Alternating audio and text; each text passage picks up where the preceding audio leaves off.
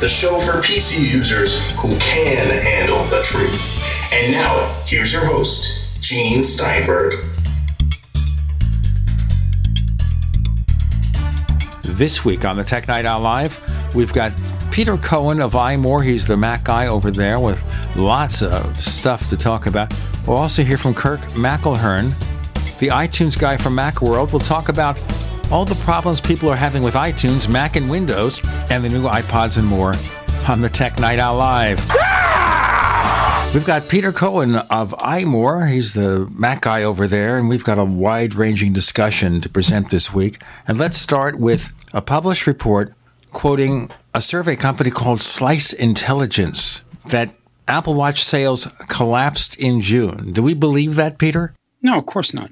Absolutely not. I mean, all all of this coverage about you know Apple sale, Apple Watch sales collapsing or the Apple uh, Watch not selling up to expectations, at least in, in, this most recent news cycle, has been generated out of a rather sketchy single source of information, and that is a market research firm that that does some analytics, some metrics based on you know information that they pull. So it's not based off of any hard sales data as reported by Apple. And Apple right now is the only reliable source for any kind of information about Apple Watch sales because outside of a few high end luxury boutiques, Apple stores, Apple retail stores, and the Apple online store are the only two ways of getting the Apple Watch. You can't walk into a Target or a Walmart or a Best Buy and buy an Apple Watch. You can't walk into a third party reseller of Apple products and get an Apple Watch. The Apple Watch is available exclusively from Apple, and like I said, a couple of high end boutiques that are not going to do an appreciable volume of business enough to draw any kind of statistically relevant data from. Yeah, before we, we start casting aspersions, on the sales of the Apple Watch, I think we need to look at, at where the information is coming from. Uh, and the fact of the matter is that if it bleeds, it leads. That's a very old adage in, in, in newspapers. So if in technology journalism and technology publications, especially online, if you lead with any kind of Apple uh, information, it's likely to draw a lot of readers to your page as well. So if you tell readers that Apple is not doing well at something, it's a sensationalistic headline. It's something that's going to draw a lot of readers in, regardless of whether or not it's true. And in this case, I don't think it is true. And even if it were, even if Apple Watch sales had dropped off precipitously, the only way we're going to know is whether or not Apple tells us something. And right now, Apple isn't saying anything about Apple Watch sales. Understand, we will get Apple's financials this coming week. Whether Apple chooses to mention Apple Watch, we don't know because those sales are buried with the iPod and other products and services in something called Other.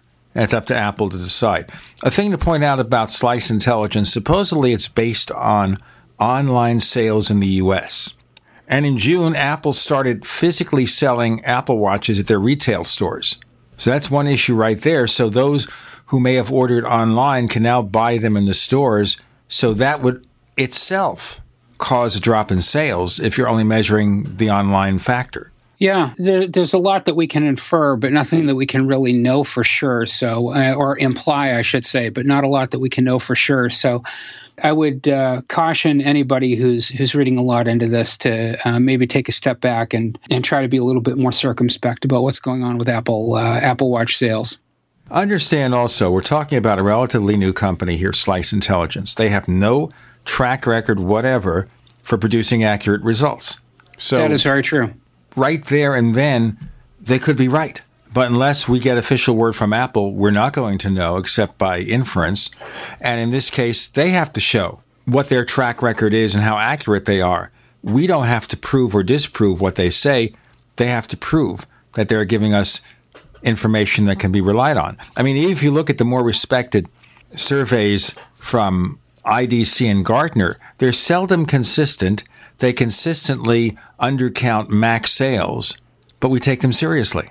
Yeah, we take them seriously because uh, actually, for no better reasons than we take Slice seriously. The fact of the matter is, most of this stuff you, you've got to take with a grain of salt, period. Also, remember here, and this is an important fact, that when it comes to things like this, a survey has a margin of error. It's not perfect. So we don't know what no, margin of error we factor into it. This is any survey. So there you go. Let's just move away from that.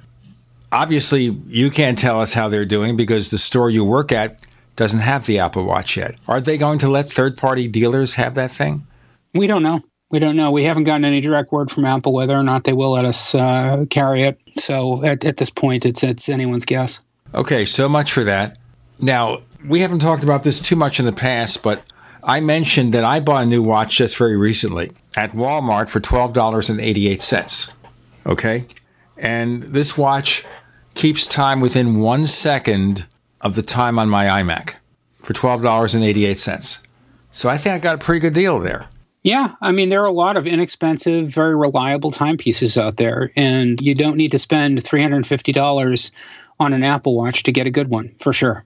Now, I forget from the last time you were on the show, do you have an Apple Watch? Yes, I do. If you weren't writing about technology, would you still have an Apple Watch? In all likelihood, no. You know, Isn't in all that, likelihood, I wouldn't, no. That, of course, is an issue that Apple has to consider also. Once the tech fans are out of the way, the early adopters, will regular people say, okay, 349 that's fine. That's cool. I'll buy one. I don't think that question's been answered yet.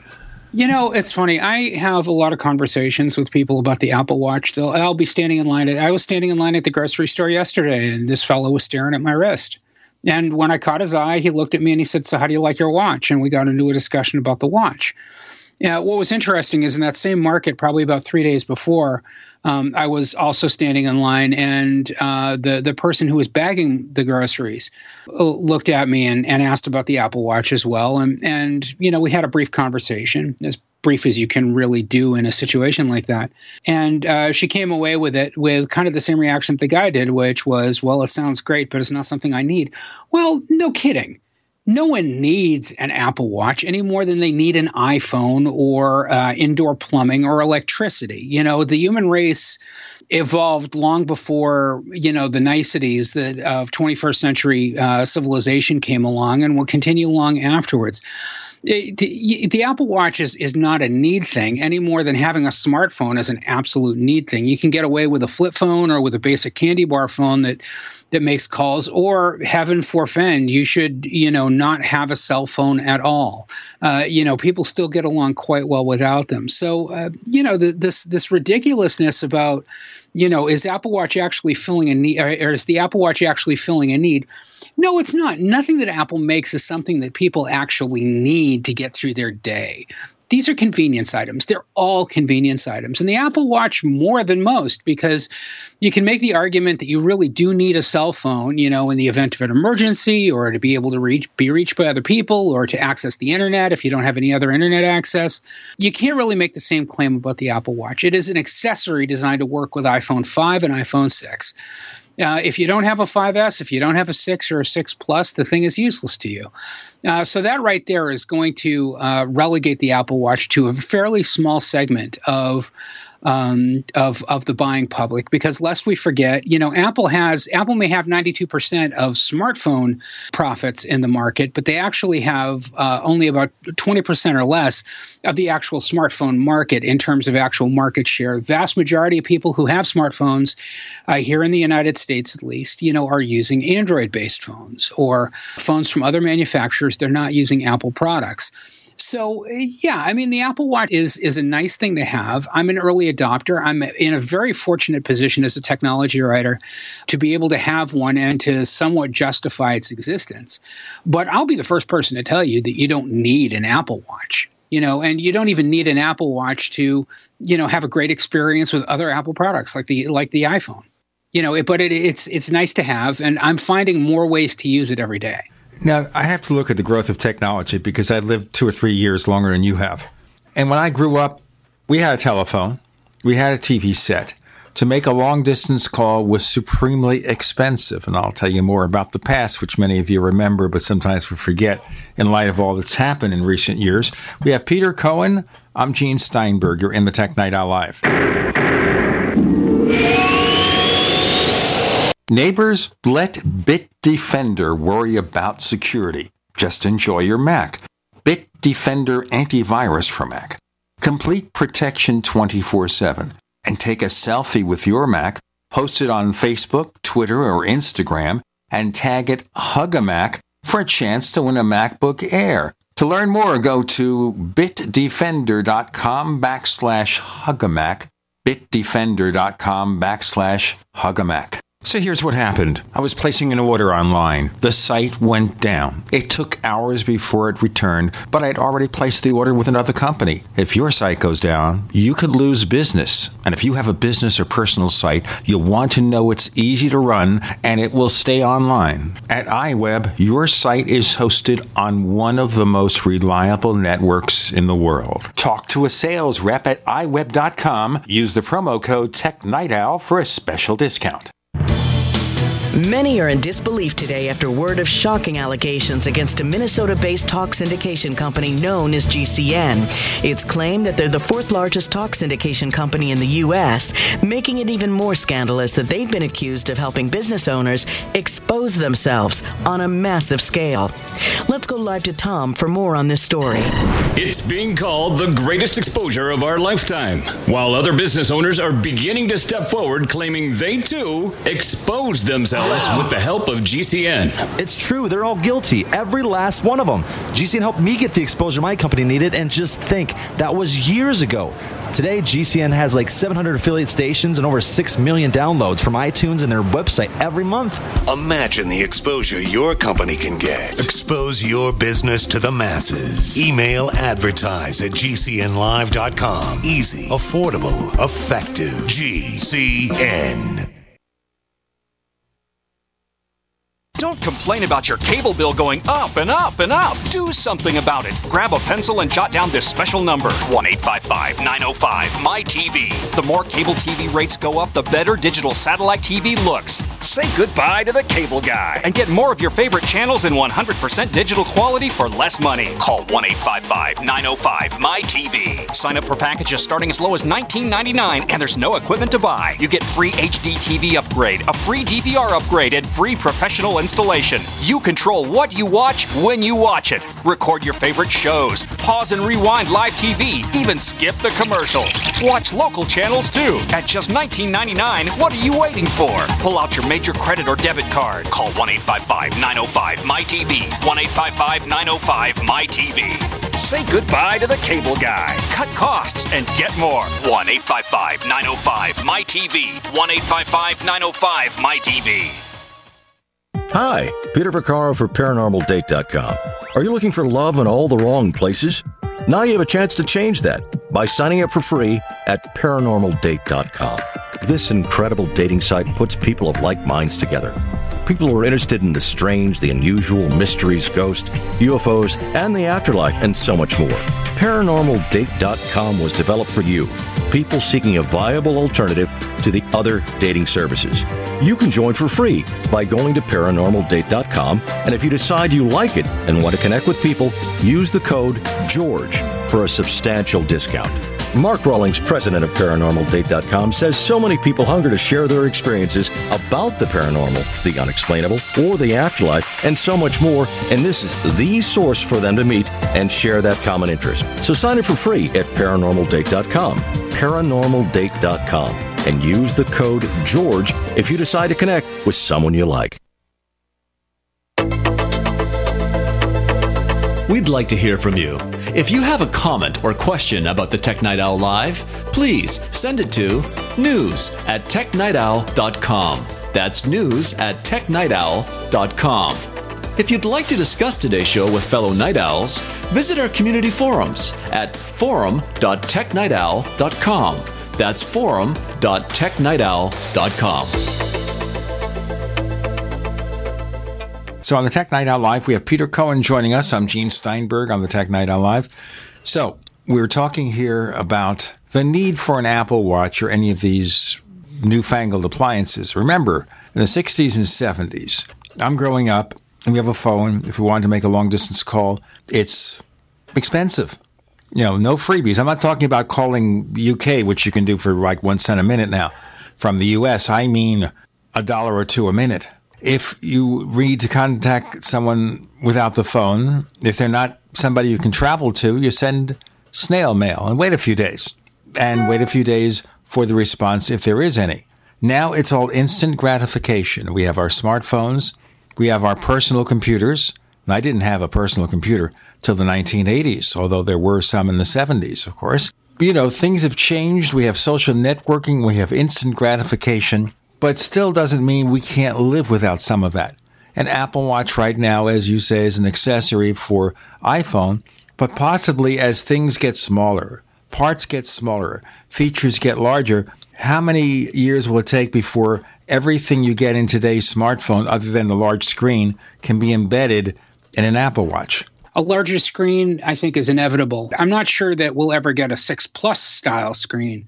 Um, on the Apple Watch or an incredibly high density screen that's going to make sense for a lot of people. I mean, I'm I'm solidly middle aged. You know, I'm 45 this year, turned 46 at the end of the year, and I know that my um, eyesight, just in the past, I'd say two years, has diminished greatly when it comes to reading small type. It's gotten to the point where I'm actually uncomfortable reading some of the type on my iPhone you know, my I use an iPhone 6, and um, I know that with the installation of Apple Music in iOS 8.4, uh, some of the typography and playlists and you know albums and so on has diminished to the point where I actually need to reach for my reading glasses in order to look at it. I think these problems are going to uh, continue indefinitely, and I mean obviously a very big part of the buying public are people in my age range and older. You know, people whose whose vision is is starting to fail them through natural processes, people who may have been wearing corrective lenses for many years, whatever.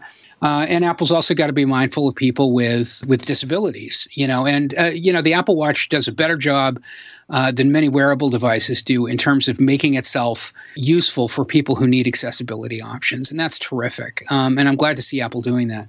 Having said that, I have no doubt that eventually um, there's going to be an increase in, in screen size and in screen density, uh, pixel density on the screen, I should say. And uh, it wouldn't surprise me to see Apple introduce different timepieces. Uh, besides just the 38 mil and the 40, uh, 42 mil that they've got right now. Now, consider this also here in terms of that. The new font being used in OS 10, El Capitan, iOS 9, these are available in public betas. You can get them, but just be forewarned about betas. And the Apple Watch, this new San Francisco font, in smaller size, it's more readable. I've been playing with the public betas. It is more readable. It doesn't mean you will be able to give up your reading glasses. Maybe you won't. I can't. I'm wearing progressive lenses. Right now, I'm not wearing my contact lenses. I'm wearing regular eyeglasses with so called progressive lenses, which is something more complicated than bifocals. It allows me to read things close up and see things at a distance with a fair amount of clarity. Okay, now I did notice that that change makes things more readable, but still not quite there. But don't you think that's at least an improvement? You, I assume, have seen the public betas. Yeah, I have, but I actually haven't used them at all. I don't have a huge stable of test equipment uh, to use. You know, I've got my one Apple Watch, I've got my one iPhone, and I've got my one Mac that I do all my work on. Uh, and I tend not to mess with those uh, when it comes to public betas because um, I got to get work done. And if my machine dies, well, that's a problem. So you have to be cautious. What I did for a while with betas for El Capitan was to set up a second partition on my iMacs hard drive and stick it all there, knowing I could just wipe that partition out in case things went wrong. I wouldn't lose my work Mac where you can use an external drive. You can't do that, obviously, on an iPhone or an iPad. So you have to realize that if this doesn't work for you, you have to basically restore the thing from scratch, get a hold of the previous file, the 8.4 iOS file, and update and reinstall everything. So that's what you have to do, and that's what you have to be prepared for. On the other hand, that's the consideration there. So, does an Apple Watch become essential? I don't know. If I had a spare 349 sitting here, I would be reluctant at this point, maybe sometime in the future. If I'm given one to review, and I am on the list, eventually I'll probably get a review sample. I'm sure Apple's worked through all that and they have me at number 12 million or something. So the other 11 million, 999,000 or whatever have to get theirs first before I get mine. Let's move on to some other subjects here, okay? Apple hasn't killed the iPod yet. On Wednesday, they introduced new colors for the Nano and the Shuffle, and then a new iPod Touch with at least some of the innards of an iPhone 6, but a little less powerful. What's your take on it? Well, I'm actually very happy with uh, with the upgrade. The iPod Touch, uh, the new iPod Touch, has the A8 processor in it that you can find in the iPhone 6 and 6 Plus, which means that it's very well suited for running iOS 8 and, of course, iOS 9 when it comes out this fall. Um, it's poised to take advantage of Metal, which is a technology that Apple introduced in iOS 8 that makes graphics run faster, which is great for games and uh, not just for games though, for uh, any app that really leverages the graphics capabilities of iOS and and these devices. You know, the the iPod Touch hadn't been touched by Apple in any significant way since 2012. And three years in this business is uh, is is epochs. It's eons. Uh, so the the iPod Touch was very long in the tooth. You know, at this point, the only device that's using a a, a CPU that's of that generation is the uh, is the current Apple TV, which you know, if you listen to the rumor mill, is due to be replaced anytime Apple can get its uh, content deals together with content providers. So I, I think that uh, Apple did the right thing by by refreshing it. The great thing for case makers and accessory makers is the form factor of the iPod Touch has not changed. Uh, so cases and accessories designed to work with the current or with the previous generation iPod Touch should still work with the new one. But in addition to the CPU, you've also got more memory. You've got Bluetooth 4.1, which you know is is a little bit of future proofing. There, there, there isn't a lot to report there right now, but uh, someday soon there will be. Um, and you've also got an eight megapixel camera on the back of it, so you've got the camera.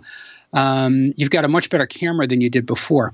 You know, my experience, at least in the store that I work at, and obviously anecdote is not the plural of data. You know, is is that very few people who are shopping around for an iOS device are really interested in iPod Touch. They're either interested in iPad factor uh, form factor, they're interested in an iPad Mini or a full-sized iPad, and you know the reasons for that may be varied, or they want an iPhone. And I don't think, at least in the United States, where um, carrier subsidies are still very much real thing, um, that people really parse the difference in price between an iPod Touch and an iPhone.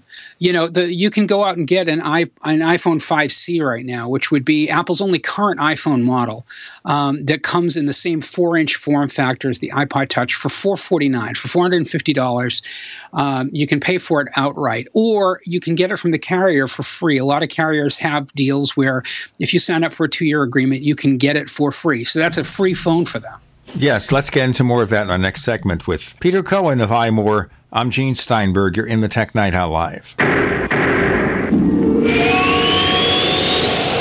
Not just an alternative to the mainstream media. We're the premier independent talk radio network. We are GCN.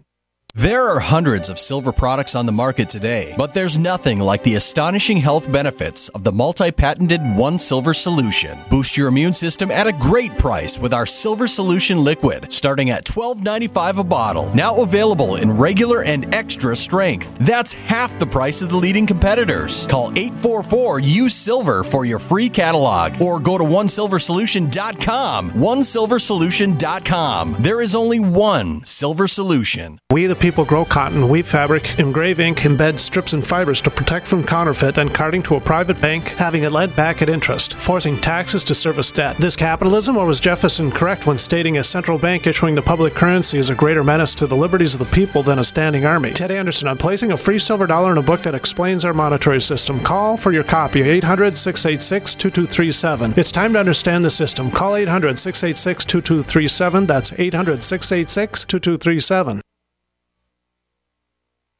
Don't complain about your cable bill going up and up and up. Do something about it. Grab a pencil and jot down this special number. Call 1 888 379 MyTV. The more cable TV rates go up, the better digital satellite TV looks. So, disable the cable and get more of your favorite channels in 100% digital quality for less money. Call 1 888 379 MyTV right now to sign up for packages starting as low as $19.99 and up to four rooms. And there's no equipment to buy. That includes your free HD TV upgrade, your free DVR upgrade, and your free professional installation. And the best part, the pristine digital picture and sound. Call 1 888 379 MyTV. So, what are you waiting for? Pull out your major credit or debit card. Call 1 888 379 MyTV. 1 888 379 MyTV. Disable the cable, cut costs, and get more. Call 1 888 379 MyTV. 1 888 379 MyTV.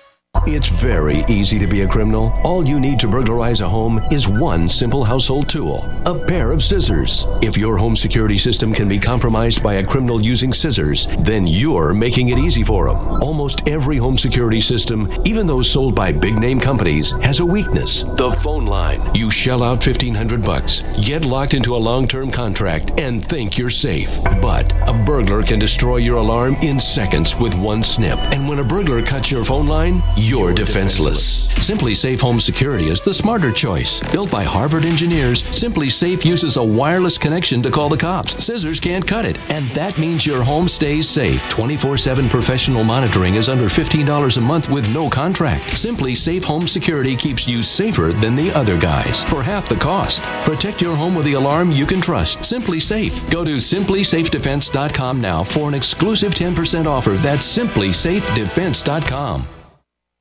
Friends, this is Alex Jones for MidasResources.com. For more than 15 years, I have exclusively used Midas Resources for all my precious metal needs. Whether it's bullion or collectibles you're looking for, Midas Resources is simply the best. I own my gold as a hedge against inflation. This Federal Reserve fiat currency could go the way of the Deutschmark and the Weimar Republic anytime. In these historically dangerous times, it makes sense to physically hold gold and silver. Midas already has some of the best deals in the industry. But if you give them a call and mention the radio special, they will give you a list of the day's super specials. Midas brokers are standing by to answer all your questions at 800 686 2237. They also have a lot of informative free literature explaining the opportunities and risk of holding precious metals. They are ready to answer your questions at 800 686 2237. Again, that's 800 686 2237. Live with Gene Steinberg. It's the Tech Night Owl. Because you never know what's going to happen next.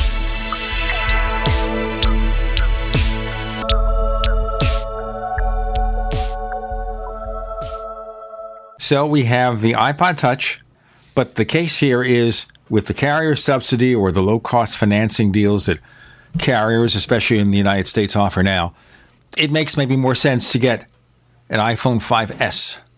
Well, I think it does if you don't know how to do math, because you know the, the conversation that I have with customers goes like this: I'd like an, I'd like to take a look at an iPod Touch. Okay, so I show them the iPod Touch. Okay, that's great. How much is it? Well, a 16 gig unit starts at 199. Well, for 199, I can get myself an iPhone uh, 6.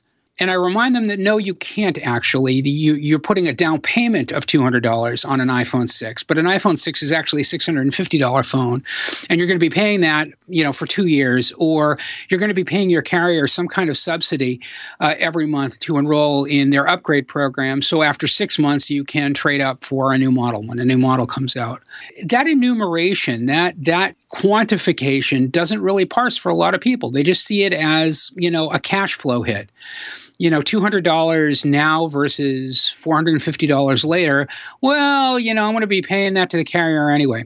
Now, the okay. thing that people do here, it's a monthly payment they consider, not so much the total cost. I noticed this when I went to a car dealers in recent years. Go to a car dealer and you look at something where they're advertising a special price. Go pay $100 less than sticker or whatever for your Toyota Camry for $22,000 plus but when you go in there and get the price quote, they don't quote the total price. They say it's 459 a month for 72 months, whatever it is, at whatever interest rate. They quote you the monthly payment. They argue with you in terms of pricing what monthly payment can you afford? And only later or with a lot of urging do you get them to admit what's the total purchase price first. Then we can argue about the monthly payments. Yeah, so, yeah, I've, I've had the same discussion. Well, how much can you afford every month? No, no, no, no, no. That's not the question. The, the question is, how much am I paying for this car? You, you, can make anything sound good if you get it down to a low enough monthly rate. So, yeah, no, I understand exactly what you're saying, um, and and I completely agree with you, Gene. It, it, it is much more comfortable for people to think, well, you know, 450 bucks over two years is a lot easier for me to swallow than, you know, paying for it all up front. Personally, I get my phones up front and then pay my carrier as little as possible possible because um, I understand how interest works. And you know, I you know if, if I charge it on a, a, credit card or if I pay a monthly fee that that's some kind of subsidization fee, I'm going to end up paying more money than I would if I paid it up front and just took the cash flow hit anyway. But that's just me. You know, everybody's in in in a different situation. So my point in all this is that the iPod Touch only really appeals to a limited subset of customers who are interested in iOS devices it, it, seems like a lot of the people who are interested in the iPod Touch are families with younger kids, kids who may not be ready for cell phones, but are definitely ready for iOS devices, who've played a lot of games maybe on their parents' iPhones, or maybe even have an iPad and are looking for something smaller and more pocketable. One thing that I was a little disappointed with this time around is that Apple didn't come out with a larger form factor iPod Touch. I was I've been kind of waiting ever since the iPhone 6 Plus came out for an iPod Touch Plus. You know, something with that size screen, something that would enable Apple to go up against let's say the Nintendo 3DS XL you know, the extra large version of the 3DS handheld gaming system. Gaming on iOS is enormously popular. I think that there would be um, a, a, a, certainly a niche uh, for that, but that's not something they did this time around. And the other thing that I think is ironic that's missing from the iPod Touch is that it doesn't have Touch ID. You know, this is the one device with Touch in its name and Touch ID. You know, certainly a convenience factor for iPhone 5S, uh, 6 and 6 Plus users, and uh, later iPad um, Air and uh, iPad Mini users.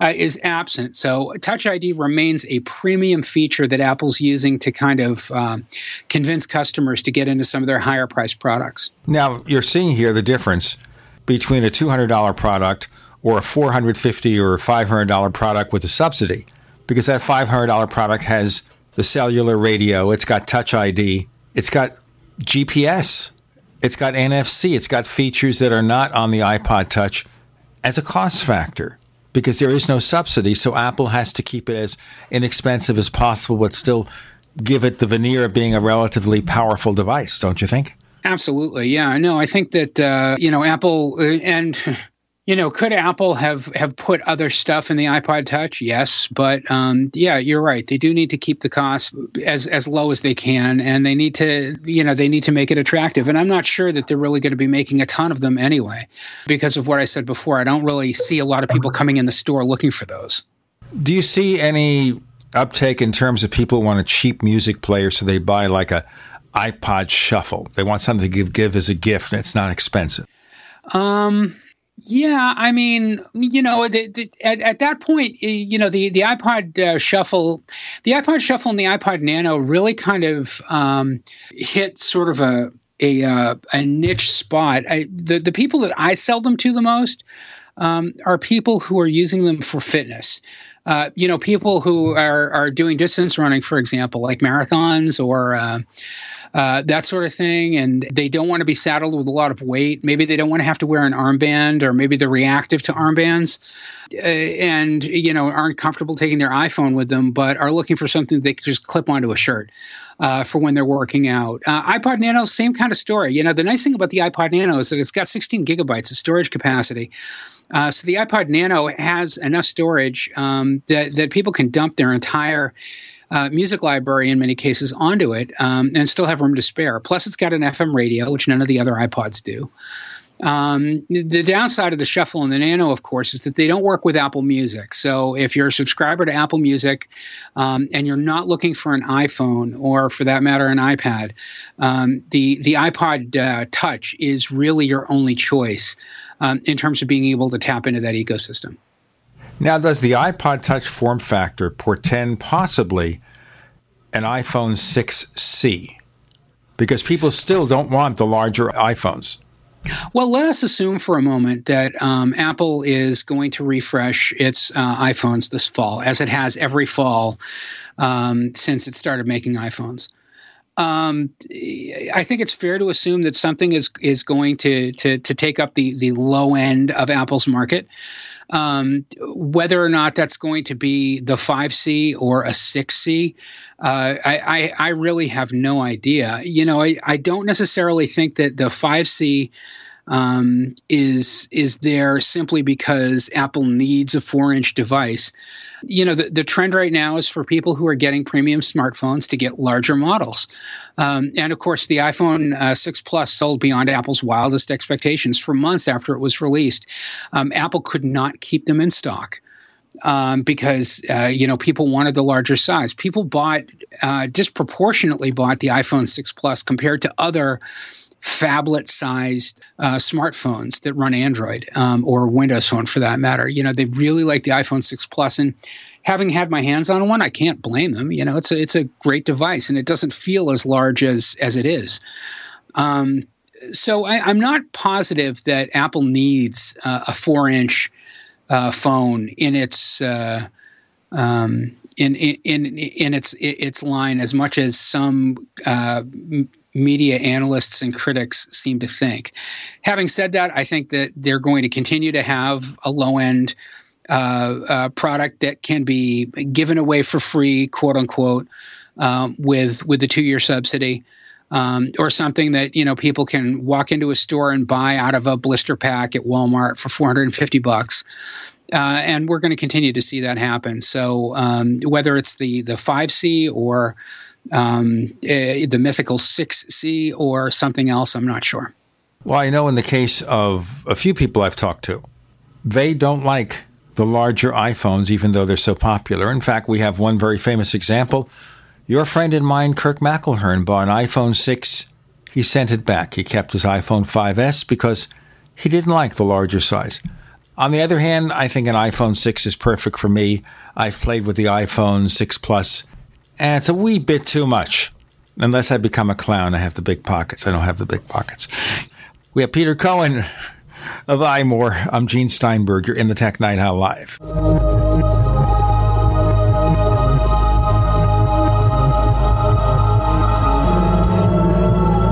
Free from the shackles of corporate America, we're the place for independent thinkers. GCN. Graphic Converter is the image manipulation tool for the rest of us. It does not use any database. You get full control of all your files. Want to view the images of a folder? Drag it into Graphic Converter, and a powerful browser opens up to show your image files. You could use it for slideshows. You could use it to import images from digital cameras or from scanners. Need to do some image editing? You can do that too in Graphic Converter. Also, print catalogs. Convert from so many formats, I can't even list them. Download now to see if Graphic Converter is good for you, like one and a half million other users. Guess what? You could save money when you buy Graphic Converter. Use the coupon code Night Owl. Use the coupon code Night Owl to get a special price for Graphic Converter. Go to lemkesoft.com. That's L E M K E soft.com. Lemkesoft.com. L E M K E soft.com. If you're worried about your health and you're tired of the nasty side effects of harsh drugs or antibiotics, then look no further. Supernatural Silver is the answer. Supernatural Silver is a powerful immune system enhancer that can be used every day to help keep you healthy and well with none of those nasty side effects. It's extremely safe for use internally as well as topically. And Supernatural Silver is hundreds of times more effective than colloidal or ionic silver. It is perfect for use in the sinuses, eyes, ears, and on any wound or skin issue. Supernatural Silver is also extremely effective when taken orally and can help fight off bacteria, viruses, and mold that may be overwhelming your immune system. Go to supernaturalsilver.com, supernaturalsilver.com, and use the promo code SILVER2015 for 30% off of your entire order and give yourself and your loved ones a fighting chance with Supernatural Silver. Usually, the older one gets, the less you are able to absorb amino acids and the less you are able to repair the 100 trillion cells of your body. As a result, you'll have less energy, your tissues will shrink, and you'll become wrinkled. An older person will typically injure more easily and heal more slowly. Not fun. However, if you can consume a protein powder that is easier to absorb, then you may be able to gain back some strength, muscle, and speed of recovery. One World Whey is a highly digestible whey protein powder that may be the perfect answer for you. My name is Errol. I'm 74 years old. You know, the taste of One World Whey is amazing. I play pickleball, and since taking One World Whey and your trace mineral supplement, I have more energy and recover faster from my working out. I used to take another grass fed whey protein powder, but now I'm getting much better results using One World Whey. Call 888 988 3325. That's 888 988 3325. Or visit oneworldwhey.com.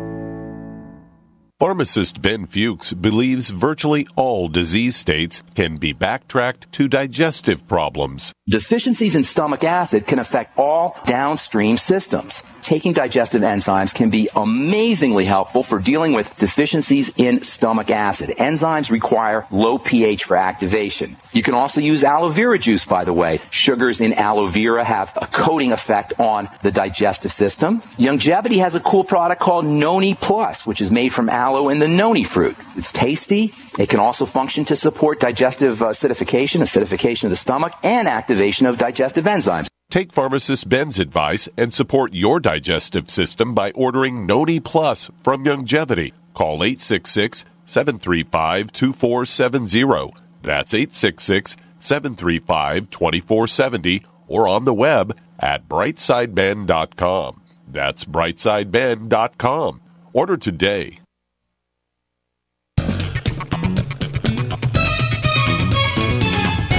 Know what's going to happen next? Well, here's the Tech Night Owl. Live with Gene Steinberg.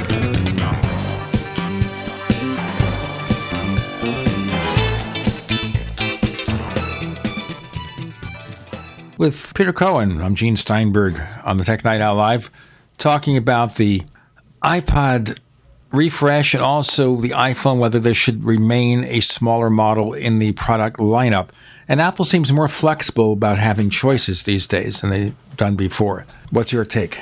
Yeah, I mean, Apple does seem more amenable to having a lot of choices um, these days, and I'm not necessarily sure that that's a good thing because it's complicated Apple's product line greatly.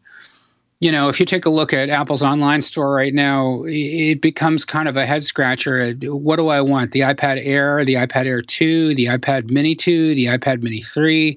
You know, it becomes kind of a uh, a conundrum, I think, for for consumers uh, who, especially you know, over the years may have gotten accustomed to a much more streamlined uh, product line.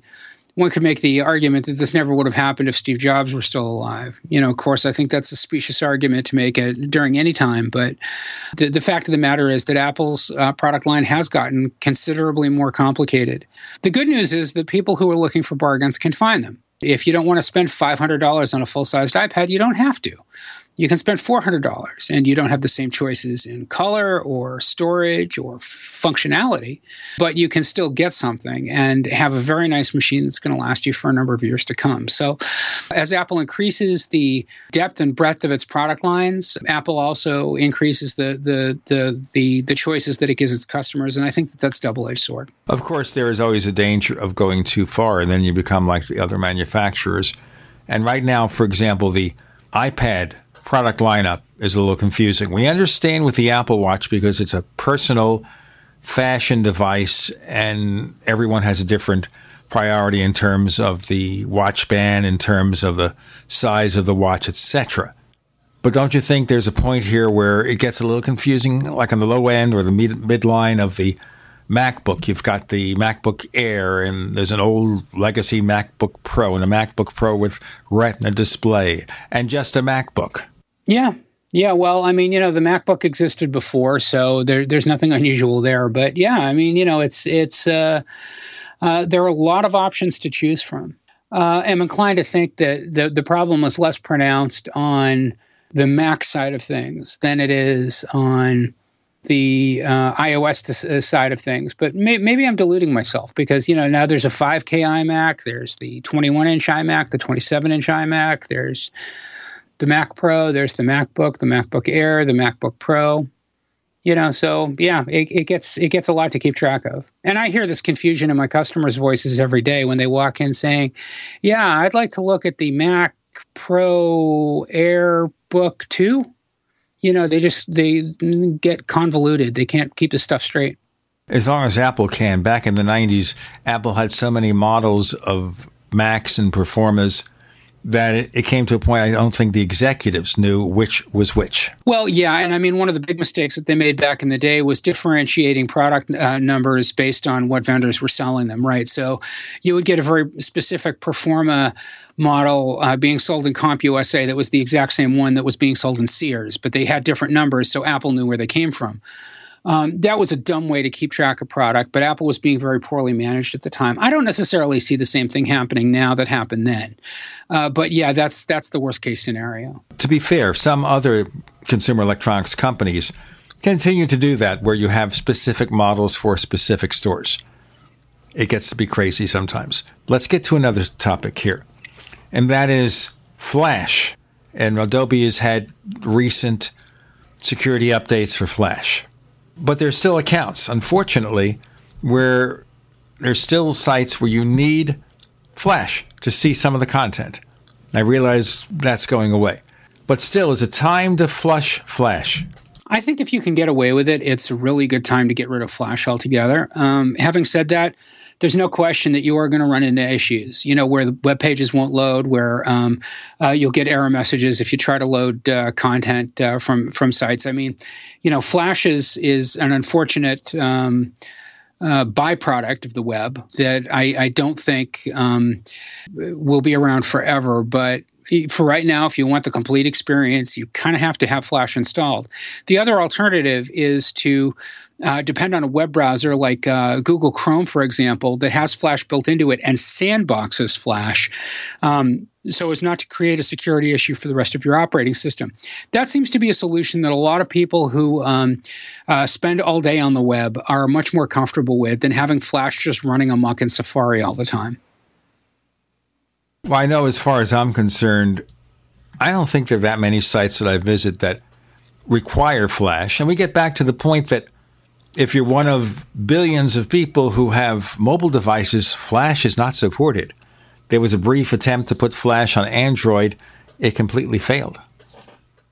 Yeah, absolutely. Because Flash is a waste of processor. It uh, runs, makes your device run hot um, it, it, inevitably, inevitably, if my fans are on and, and I feel uh, my my laptop getting warm, if I check activity monitor monitor, it's usually a web process. It's usually Flash that's causing the problem. Um, and obviously, Apple's taken steps over the courses of the past couple of, of Mac operating systems because the Mac is the only place in Apple's ecosystem where Flash will run. Uh, Apple does not allow Flash to run at all on iOS, period, and will not ever, as far as I know um, you know, they've they've taken steps to make sure that um, Flash is as compartmentalized in Safari as it possibly can be.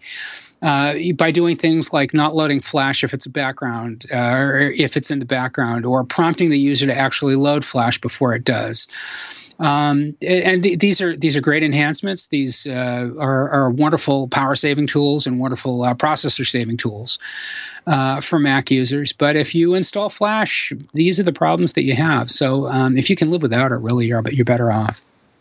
I have one site that has some Flash content, and maybe I'll get some help to remove the Flash content, and then Flash is history for me. There you go.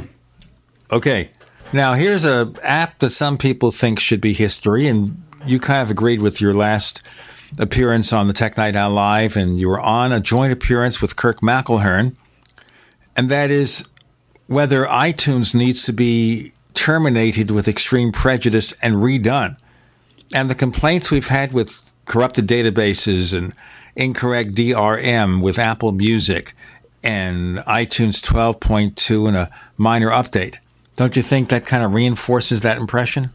Oh, absolutely. Yeah. I mean, I, I um, have find new reasons every day to hate iTunes even more. Um, at this point, I just think that iTunes is is one of the most un-Apple like apps that you could possibly uh, use. Uh, you know, using iTunes, uh, and I, I, try to put myself in the role of a new user here. Using iTunes is incredibly unintuitive um, you know, you've got your music, you've got apps, you've got uh, podcasts, you've got books, you've got uh, uh, just this this huge melange of of of content of media to sort through um, that's poorly differentiated. That Apple really doesn't have very clear or consistent. Uh, uh, interface for enabling you to to to, to get through. Um, and then if you are an iTunes Match or an Apple Music subscriber, you've got this added level of complexity on top of it, trying to figure out what's your music versus what's the music in the in the uh, in the cloud, and and how do I know?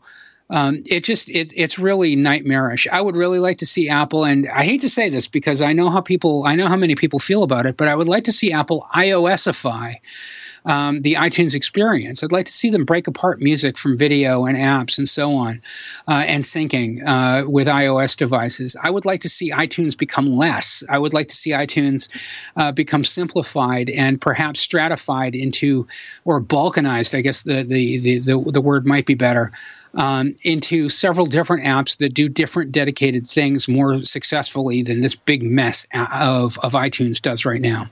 I guess the advantage of the way it is now is if you want more than one class of content, you don't have to open up a separate app. It's all there. It's a one stop shopping center, which doesn't really apply for iOS because every app has to be more limited in function because of resources and memory and everything. So that might be the excuse. Yeah, I mean that might be the excuse, you know. And the the other way of looking at it is that you know iTunes is a product that's been around for well over a decade. Um, Apple's just had a lot of opportunity over the years to pile on, unfortunately, and you know the net result is that you've got um, uh, you know, it's it's it's kind of like digging through a uh, a trash pile. You've just got you know years and years of stuff um, to get through. You know, old newspapers and uh, uh, candy wrappers and uh, you know uh, the occasional uh, mafia guy wrapped up in sheets and so on. And you know that's iTunes is where all the bodies are buried. We'll look for more bodies in our next segment of the Tech Night Owl Live.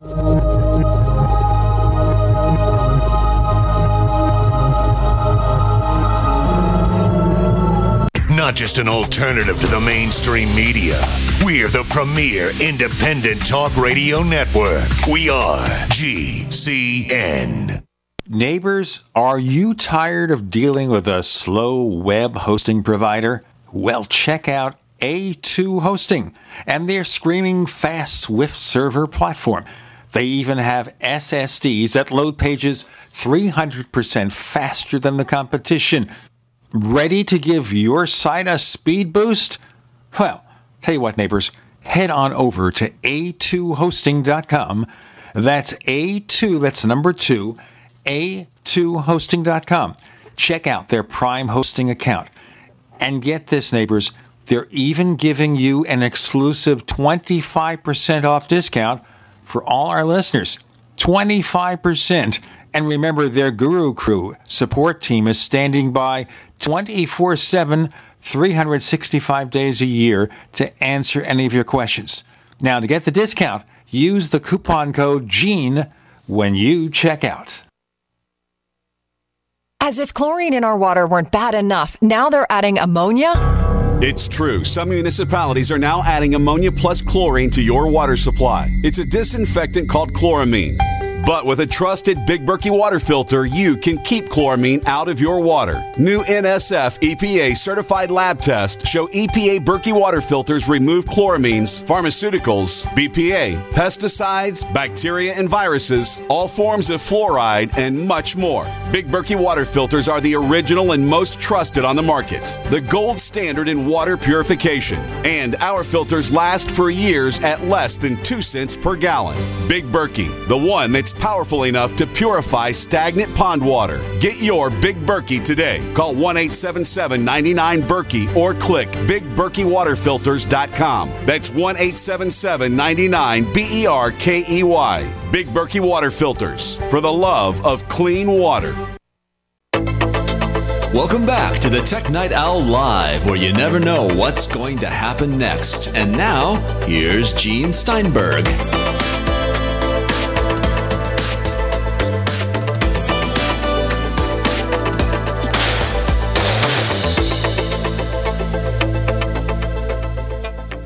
Okay, we're looking at the bodies buried in iTunes to make it so darn complex.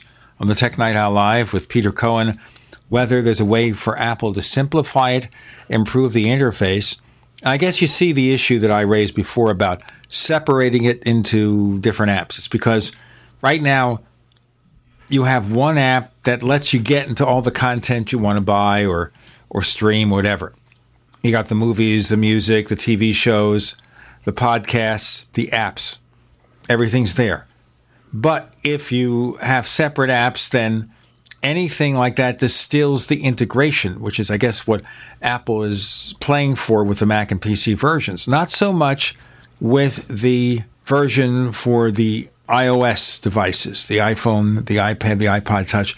And partly it's because of the fact that apps have to be limited function on those devices. You see my point? Yeah, no, absolutely. And I think that you're absolutely right. I think that, uh, you know, iOS has been a different use case from the start from the Mac. Um, but like I said, it, it, it, it's important to differentiate cause and effect. You know, initially making iTunes the center of all this media stuff made a lot of sense, but over time, uh, I'm not sure that that, that that that still applies. And I really hope that uh, the UI people at Apple are, are looking at iTunes and and trying to make some very fundamental changes to make this easier to use. I think they do need to really redo it, reconsider it. I see the thing that bothers me is we have all these functions in iTunes, but when I'm using Apple Music, there are things I can't do to songs that I want to basically say I don't want it. I want to say I don't want this song included in my list or this album. I can do that easily with the tap and hold menu, the context menu for music for iOS. I can't do it as easily or at all when it gets to the iTunes version. Even now, after using it for a couple of weeks with tons of stuff, tons of artists, music that I would never listen to. I'm not going to hear the Archie's Sugar Sugar greatest hits. Okay, iTunes, Apple Music, not going to happen. Never going to listen to it. Frank Sinatra is okay, but Tom Jones is not. Well, I'm going to beg to differ with you on Tom Jones, but it's my taste. I know, I know, and that's that's the thing. You know, it, it, there there are basic user interface consistencies that drive me crazy. For example, if I navigate from my music in in iTunes 12.2 to playlists, for example, my music shows me uh, all of the albums or songs or whatever that that that I've got listed, depending on um, how I've got that particular tab set up on the right hand side. But if I switch to playlists, all of a sudden I get a sidebar. And that sidebar doesn't show me exclusively playlists, it shows me uh, my library. You know, it shows me Apple Music playlists, which are differentiated from playlists. Well, what are playlists? Playlists, of course, I know the answer to this. Playlists are playlists that I've created locally, either smart playlists that I've created locally or regular playlists that I've created locally. But why does it differentiate Apple Music playlists from playlists? And if I'm not an Apple iTunes expert, how do I know the difference? And for, for, for that matter, why is why do I have this library tab under sidebar showing me music, music videos purchased in Genius Mixes? What does that mean? You know, it's this inconsistency in interface. Um, th- this blatant rule breaking that Apple is doing based on its own human interface guidelines that I find so incredibly maddening about iTunes and so incredibly frustrating. Um, and I just don't find it a very good, uh, a very good user experience. Having said all that, I have to admit that when I get into the zen of Apple Music, I really enjoy the experience. I'm getting turned on to new playlists every day in the For You section of Apple Music. And I'm just arbitrarily adding these things to my list. And, you know, the nice thing is they sync to my phone really well. So when I go out for a walk, if I'm going out for my exercise, uh, you know, I can fire up that playlist I was just listening to on my Mac and expect it to be there uh, right where I expect it to be on my phone. And, you know, the, the Beats Radio is kind of missing me right now, but uh, or Beats One. Um, but you know, th- there's a lot to really enjoy. Um, about the the user experience, but it is piled on top of these user idio- uh, user interface idiosyncrasies and inconsistencies in, in iTunes that I think mars the experience, especially for new users who may not be that experienced with it, and just make it an awful, awful process that Apple really needs to take a look at. They have to call up Jeff Robbin and get him to work. What else is Jeff Robbin doing other than iTunes? Hmm. No idea. All right, let's continue. So, the issues with iTunes will not be solved until Apple gets to building new versions, and we understand that. And maybe those things will be solved. In terms of Apple Music in general, what's your take? Are you going to keep up your subscription after the initial trial period? Yeah, you know, I'm looking forward to iOS 9's release because Eddie Cue, um, Apple VP Eddie Cue, um, said um, in in some public Twitter exchanges that um, they were, were going to raise um, the uh, the limit on um, uh, what used to be called iTunes Match and what is now called um, iCloud Music Library from 25,000 songs to 100,000 songs uh, by the time iOS 9 is released uh, this fall. Um, that, of course, has to do with rights on the on the the part of uh, the the content providers that 25,000 uh, song library limit has been around for a while. It isn't a stumbling block for me, although I'm dangerously close. I think I'm at about 22,000 songs in my iCloud music library right now. But for my wife, who's actually part of my family subscription, um, it's a showstopper because she's got over 36,000 songs in her library. So she gets an error message whenever she tries to synchronize um, the library on her Mac with uh, iCloud music library. She can't do it. Um, that that's an unfortunate issue. That's something that I'm looking forward to Apple addressing. Um, having said that, I love Apple Music. I've uh, gotten turned on to a lot of new stuff. Apple's uh, curated music lists are really spectacular. Uh, finding a lot of, of stuff that I didn't know about before, and I'm adding it to my library, and I'm just making it part of my music collection, and you know, listening to it offline or whatever, um, and and really enjoying it. I have to admit, though, I'm kind of new to the whole uh, subscribing to music thing. I have not uh, subscribed to Spotify in the past, for example, or Pandora, or any of these other services that allow you to. Um, uh, to subscribe to music. So I, I imagine that uh, some people who are listening to this are rolling their eyes, going, "Yeah, big deal, Peter. Um, this is this isn't new to any of us." But um, uh, for me anyway, it's it's been great, and uh, I, am I'm, I'm definitely enjoying uh, the experience. Where I think it needs improvement is in discoverability. Um, I'm still having trouble. Um, uh, sort of tuning the for you um, offerings that that that it uh, it gives me um, to be really consistent with my musical tastes. But I'm afraid I just may be a little bit more schizophrenic than Apple um, uh, can really do anything about um, in ter- in those terms because I tend to have very eclectic music tastes. I'm all over the map. So, you know, something that that has uh, violent femmes and modern English in it uh, one week might appeal to me, where I might want to be listening to Nick Cave and the Bad Seeds uh, the next. And those aren't always, uh, or John Coltrane for that matter. Um, and those those can be a little bit wildly disparate. Um, uh, so I, I, think a lot of it depends on how you have um, tailored uh, which artists uh, iTunes chooses for you when you first set it up. And, you know, like I said, that's still a work in progress on my part. I'm still experimenting, but I'm finding a lot of new cool stuff. Well, I'm never going to like Barry Manilow. Sorry, Apple. Yeah. That's life. You know, Eric Clapton's fine, ultimate Santana, David Bowie. I saw David Bowie in concert like 10 years ago. I think it was one of the last concerts he did before he had a heart attack. And probably the last concert I attended. Just to point that out. I don't think anybody cares. In any case, let us move on here with more to talk about. Obviously, Apple Music, just by dint of the fact that so many people are giving it a try, I think it's going to be pretty successful, don't you? I uh, suspect that they're going to have more success than a lot of companies do just by sheer scale. You know, they, they've got such a huge user base and they've got so much buy in uh, to the iOS ecosystem and to the OS 10 ecosystem um, that I, I, think that uh, Apple is, is poised um, to make a much bigger impact uh, in this market than a lot of other companies, even well established companies, have. They also have the clout to make special deals with artists to get exclusive content because they can show them these huge numbers.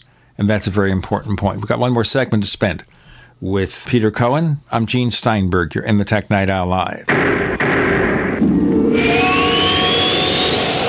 So here's what happened. I was placing an order online. The site went down. It took hours before it returned, but I'd already placed the order with another company. If your site goes down, you could lose business. And if you have a business or personal site, you'll want to know it's easy to run and it will stay online. At iWeb, your site is hosted on one of the most reliable networks in the world. Talk to a sales rep at iWeb.com. Use the promo code TechNightOwl for a special discount. Neighbors, let Bitdefender worry about security. Just enjoy your Mac. Bitdefender antivirus for Mac. Complete protection 24 7. And take a selfie with your Mac, post it on Facebook, Twitter, or Instagram, and tag it Hugamac for a chance to win a MacBook Air. To learn more, go to bitdefender.com backslash Hugamac, bitdefender.com backslash Hugamac.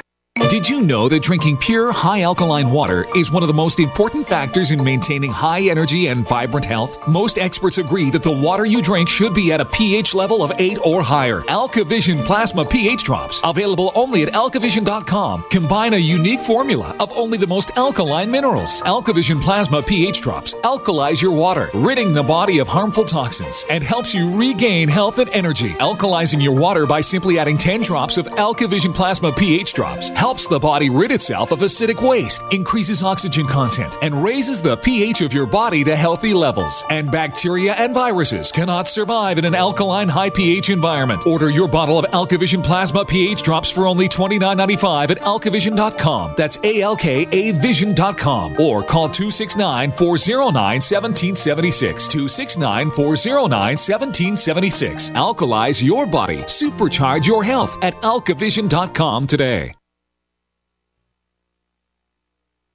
Hi, this is Steve Spillum for Midas Resources. In 1971, President Nixon took the United States off the gold standard and put us into a fiat currency. This allowed Congress and the Federal Reserve to create trillions of dollars out of thin air. The national debt has risen to incredible heights, and your hard earned dollars by a small fraction of what they once did. The average life expectancy for a fiat currency is 27 years. The dollar is failing and on borrowed time. When currencies fall, people turn to gold and silver because gold and silver have been real money for more than 5,000 years. It is our mission at Midas Resources to help you preserve your capital. Don't let your personal savings shrink to nothing. For important free information on how you can protect your personal wealth, contact me, Steve Spillum, at 1 800 686 2237 extension 308. Call today while we are still accepting dollars for gold and silver. 1 800 686 2237 extension 308. Make a change in your financial security today. That's 1 800 686 2237 extension 308. At 30dayfoodsupply.com, two of our top priorities are providing quality food at a reasonable price and protecting your security. When you call 800 700 2184, we will never record your phone call and never ask for your personal information, like how much food you have stored or where you keep it. We'll also never store your credit card information and email address on a computer. Your email address will never be shared or sold. We'll never limit the number of boxes you can purchase. We'll never use outside packers or use relabeled food from another company. Our meals are naturally high in fiber, carbs, and protein, and everything is packed with oxygen absorbers and mylar pouches under our direct supervision at our plant in Oregon. Oregon Trail Foods and 30dayfoodsupply.com keep prices low by buying directly from their producers in Oregon and then passing the savings on to you. Call 800-700-2184 and purchase our 30-day 90-serving emergency food supply for only $99 and $10 ships your entire order to the lower 48. Visit our website 30dayfoodsupply.com or call 800-700-2184. That's 30dayfoodsupply.com at 800-700-2184. We'd like to hear from you. If you have any thoughts or comments about the Tech Night Owl Live, please get in touch at news at technightowl.com. That's news at technightowl.com. Looking for past episodes? We've got hundreds at technightowl.com slash radio. That's technightowl.com slash radio. Or subscribe on iTunes. With Peter Cohen, I'm Gene Steinberg. You're in the Tech Night Owl Live talking about Apple Music and its prospects for success. Maybe one more thing to look at that's, of course, Apple TV. Some people hope that there would be an Apple TV this spring or summer. Didn't happen, probably will happen in the fall. But supposedly, still all about whether Apple can make the deals with the entertainment companies, the TV networks, to get the content. Have you heard anything new? I have not heard anything new on that, I'm afraid. What is your hope here? Now, one of the stories I heard was that Apple is trying to work out deals with the TV network so they can also negotiate with the local affiliates so you get your local network fare. You don't need a separate TV antenna. You can have a fairly complete low end package this way. Well, that's the dream for a lot of people to be able to um, sever ties with their cable company for local coverage altogether.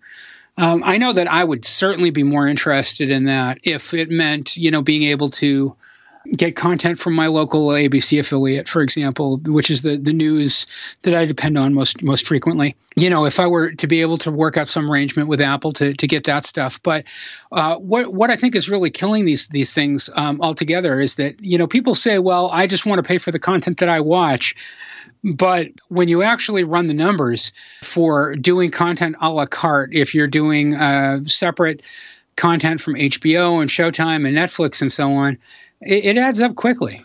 You know, it adds up quickly. So um, uh, there, has got to be some ease of use here. There's got to be some. Uh, uh, some some some some economy of scale for people that gives them an alternative. I think in many cases it's just people looking at a $200 bill every month to Time Warner or to Cox or to uh, Charter or Comcast saying, you know, I'm paying this company too much for what I'm getting and I would like to pay less. Well, yeah, but look at the when you first got cable back in the 80s, you might have been paying 20 bucks a month for it, but what are you getting now versus what are you getting then? You were getting maybe 10 stations then.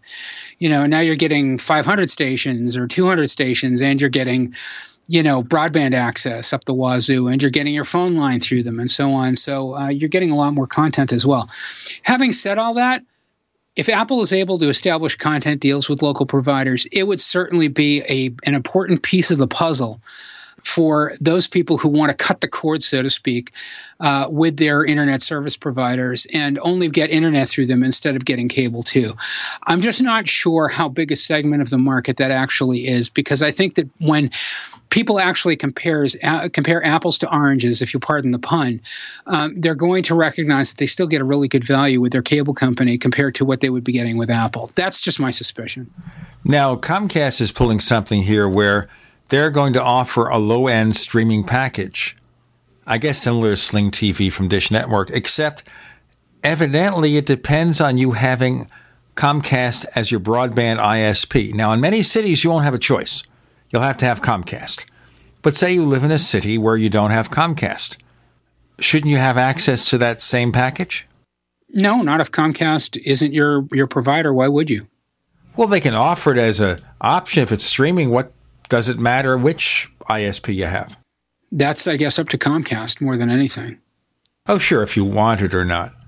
Yeah, I mean it's it's up to Comcast how to use their network, right? You know that that becomes uh, that that becomes as much about bandwidth utilization as it does about anything else. Well, bandwidth is still an issue. Now, I do notice. I don't know if this portends anything for the industry. I noticed in some of the higher end packages from Cox Communications, they really increased the bandwidth from like 400 gigabytes to two terabytes. That's pretty difficult to use that up unless you're streaming a lot of hours of the day strictly HD content. So maybe they are starting to realize reality. One would hope. You know, they've certainly got to stay ahead of the curve. One of the things to consider where that goes. And of course, yes. Apple TV, you have to look at if they offer a subscription service, Apple Television, whatever it's going to be called, as opposed to Apple TV. Is it just going to be a subset of stations? Have some of the cable channels, your local channels? Will they give you DVR, cloud based DVR capability? Can you skip commercials? That's a big deal. Can you skip commercials? So, and the other thing is with with Apple's name on it, it's got to have more of a value add than just the content.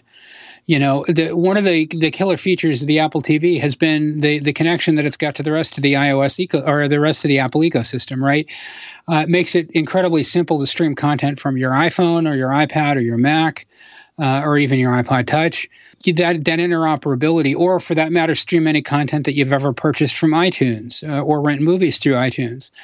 Um, so there's that buy-in as well. Plus, there's the possibility that the next generation Apple TV will have some kind of limited application uh, operation capability, similar to you know an iPhone or an iPod Touch. So if you can run apps from it, what are those apps going to be able to do and how are they going to change the way that you experience home entertainment is it are they going to be games are they going to be content apps you know these are all questions that we just don't have the answers for right now but all very intriguing and all seemingly linked to you know Apple's desire to delight and amaze uh, people with its products, which I think the fourth generation Apple TV is destined to do. The other consideration to make here is what does Apple do about the interface? When you start having even Apple TV with several dozen channels, you can hide the ones you don't use, except for Apple's own. It can get convoluted and confusing. How do they simplify that? Can they abstract that situation so you're able to deal with all these multiple services and do it in a way that's not confusing? What's that's the magical hmm. interface? Yeah, exactly. You know, the, the interface issue is wasn't a big problem when the Apple TV first launched, but as new channels have come online, it's become increasingly difficult. Um, and many customers still don't know with the Apple TV that you can hide channels. So they just get these dozens and dozens of channels, and uh, they they don't see the new stuff getting added. They don't know what it is, and they don't care. They they just use the top row or the top two rows, and that's it. If you're listed on the bottom of that, people may never get to these other channels or see them. That's exactly right. So we have to see how Apple works that out. I think, though, I know there's been speculation about this. I don't know why. It seems a given that Apple will support 4K video from the get go. Although somebody wrote a long piece as to why Apple shouldn't and add it later, which makes no sense to me because the TV makers are pushing heavily for this holiday season to sell their 4K TVs. And so you're going to want devices that do that. You're going to see will your cable provider offer 4K? Will Dish Network? Will DirecTV? Amazon Instant Video is offering a little bit, so is Netflix. So that would almost be a given, don't you think? Well, I, you know, 4K is, I, I don't necessarily think that 4K is going to be a deal breaker for too many people uh, for some time to come. You know, I see very little movement, widespread movement of people getting 4K sets. You know, they, they just spent a lot of money on flat screen TVs a couple of years ago, and uh, they want to get the most out of it now, and 1080 is, is as good as they need. Okay, let's see how that goes. Right now, I think it's one digit single digits for the market share of 4K TV, although they are getting cheaper and cheaper. Peter Cohen, where do we find more of your stuff? You can find me on social networks at Flargh, F L A R G H, and you can also find me every day on imore.com. Thank you, Peter Cohen, for joining us on the Tech Night Owl Live. It's always a pleasure to talk to you, Gene. Thank you very much.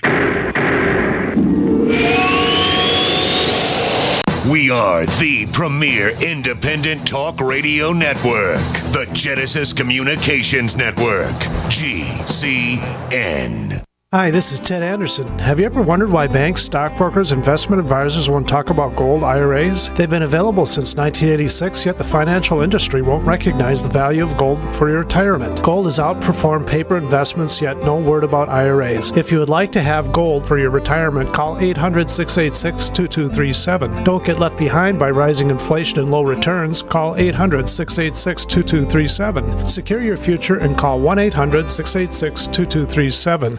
Berkey Guy here. Are you still drinking unfiltered tap water? Does your water contain chlorine or fluoride? Will you have drinkable water in an emergency? The Berkey Guy is here to help you remove these and other potential contaminants from your water, thus helping you drink clean, purified water. We offer Berkey water purification systems at the lowest available prices online. Don't go another moment without Berkey system. Over the last 10 years, we've helped thousands drink clean, purified water. Join them by visiting goberkey.com or call me, the Berkey Guy, at 877-886-3653. That's 877-886-3653. Are you tired of commuting to a job that makes someone else rich, working harder than ever, but getting nowhere? Do you hate spending hundreds of dollars every week on daycare, having someone else raise your children? With our opportunities, you can start earning money as soon as next week. You get to be the boss, work from home, and live a happier life. At Be the Boss Network, you'll find hundreds of work from home opportunities that you can literally start today and be earning money as soon as next week. Go to freedom106.com and start earning money as soon as next week. You get to be the boss. Get out of the rat race. Work from home. Go to freedom106.com right now and change your life today. That's freedom, the number 106.com. Go to freedom106.com and start earning money as soon as next week. You be the boss. Go to freedom106.com. Identity theft is real. So real, it could be making you its next victim right now. At the gas pump, bank, or store where you shop with your credit card, bad guys with RFID scanners can peer into your wallet or purse from a short distance away, stealing information from your RFID enabled credit or debit cards, passports, room keys, and ID cards without you even knowing it. Stop the bad guys now with an RFID blocking wallet from ID Stronghold. ID Stronghold founded the entire RFID blocking industry over 10 years ago. Their stylish sleeves, clutch purses, and wallets are shielded throughout. The best you can buy at great pricing, as low as $14.99. Don't wait until your wallet needs replacing. Protect your identity now. Click IDStronghold.com or call 1 800 610 2770. That's 1 800 610 2770. ID Stronghold, the original RFID wallet company. Complain about your cable bill going up and up and up. Do something about it. Grab a pencil and jot down this special number 1 855 905 MyTV. The more cable TV rates go up, the better digital satellite TV looks. Say goodbye to the cable guy and get more of your favorite channels in 100% digital quality for less money. Call 1 855 905 MyTV. Sign up for packages starting as low as $19.99 and there's no equipment to buy. You get free HD TV upgrade, a free DVR upgrade, and free professional installation. You control what you watch when you watch it. Record your favorite shows, pause and rewind live TV, even skip the commercials. Watch local channels too. At just $19.99, what are you waiting for? Pull out your major credit or debit card. Call 1 855 905 MyTV. 1 855 905 MyTV. Say goodbye to the cable guy. Cut costs and get more. 1 855 905 MyTV. 1 855 905 MyTV. What's going to happen next? You never know when you're listening to the Tech Night Owl live with Gene Steinberg.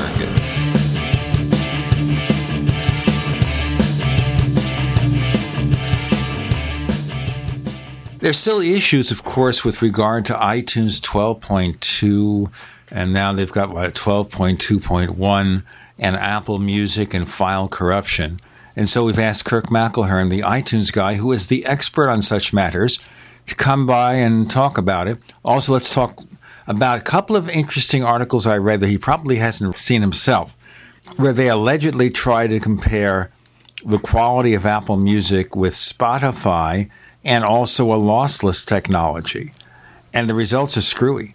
But let's start with this subject that a lot of people are concerned about, and that is you set up Apple Music and your lovingly crafted iTunes playlists and library gets kind of messed up. What's going on here? Well, there seem to be a couple of different issues. Um, one of them was addressed in the, you said there was a 12.2.1 update, and one of them apparently was addressed there. This dealt with files that were showing as Apple Music files. These are the ones with DRM, but really weren't the other issue is a bit more complicated, and it's the one that I had where a lot of my artwork and tags were changed and, and files were showing as Apple Music. And so I've been researching for an article that I'll probably be publishing early next week. And as far as I can figure out, the problem is a sort of a collision. Now, the, the, the term collision, when you talk about databases, means when a database is reading two bits of differing information for the same record, it basically collides and it has to choose one of them. It sounds Seem- like a hard drive corruption issue that sometimes occurs. No, not at all. This is merely something that happened with the iCloud Music Library. When you have different devices that have different content on them, the iCloud Music Library tries to basically choose what should be there. And this is what caused some of my problems. But again, I- I'm really trying to confirm the, the last technical details about this. So I can't go into too much, into too many specifics, but I will be publishing something, I hope, next week explaining it. So this will be in Macworld? No, this will be on my website. Okay, so this will be a further resolution. Okay, so In the meantime, what do you do if it happens to you? Well, there are a number of things you can do. The, the first I would recommend is that you always use either Time Machine or some similar backup software that is going to keep multiple versions of your iTunes library file. A, a lot of the corruption that occurred can be basically corrected just by reverting to an older iTunes library file. In my case, a, a lot of the problems were files that were supposed to be in the cloud and that weren't on my Mac. Um, so reverting to an earlier iTunes library file, basically back before when you turned on iCloud Music Library, it essentially resolves the problem if it replaces things in the iTunes Music Library. Now, Apple has a technical document that says when you turn on iCloud Music Library, either on a Mac or an iOS device, you will be asked if you want to merge or replace the existing library. Now, I'm really certain that I didn't see this when iOS 4 8.4 came out and and iCloud Music Library was on by default. I can guarantee that I don't see this on my Mac. The, the Mac that I use for testing that I've used for years with iTunes Match um, is a MacBook Pro. And I've turned iCloud Music Library off and on many, many times, um, both to test this and to finalize my, um, if I can just give myself a little bit of advertising here, my Take Control of iTunes 12 book, which should be out early next week as well. And I've never seen any dialogue asking whether I wanted to merge or replace the library on my Mac. So this, in my opinion, is the cause of a lot of the problems that people are having. Now, you know, of course, with most people, they get something like this, they turn it on, they do what seems to come naturally, or they run the standard settings and things go awry. So the argument then is be very careful before you turn on Apple Music. It's not Apple Music; it's the iCloud Music Library.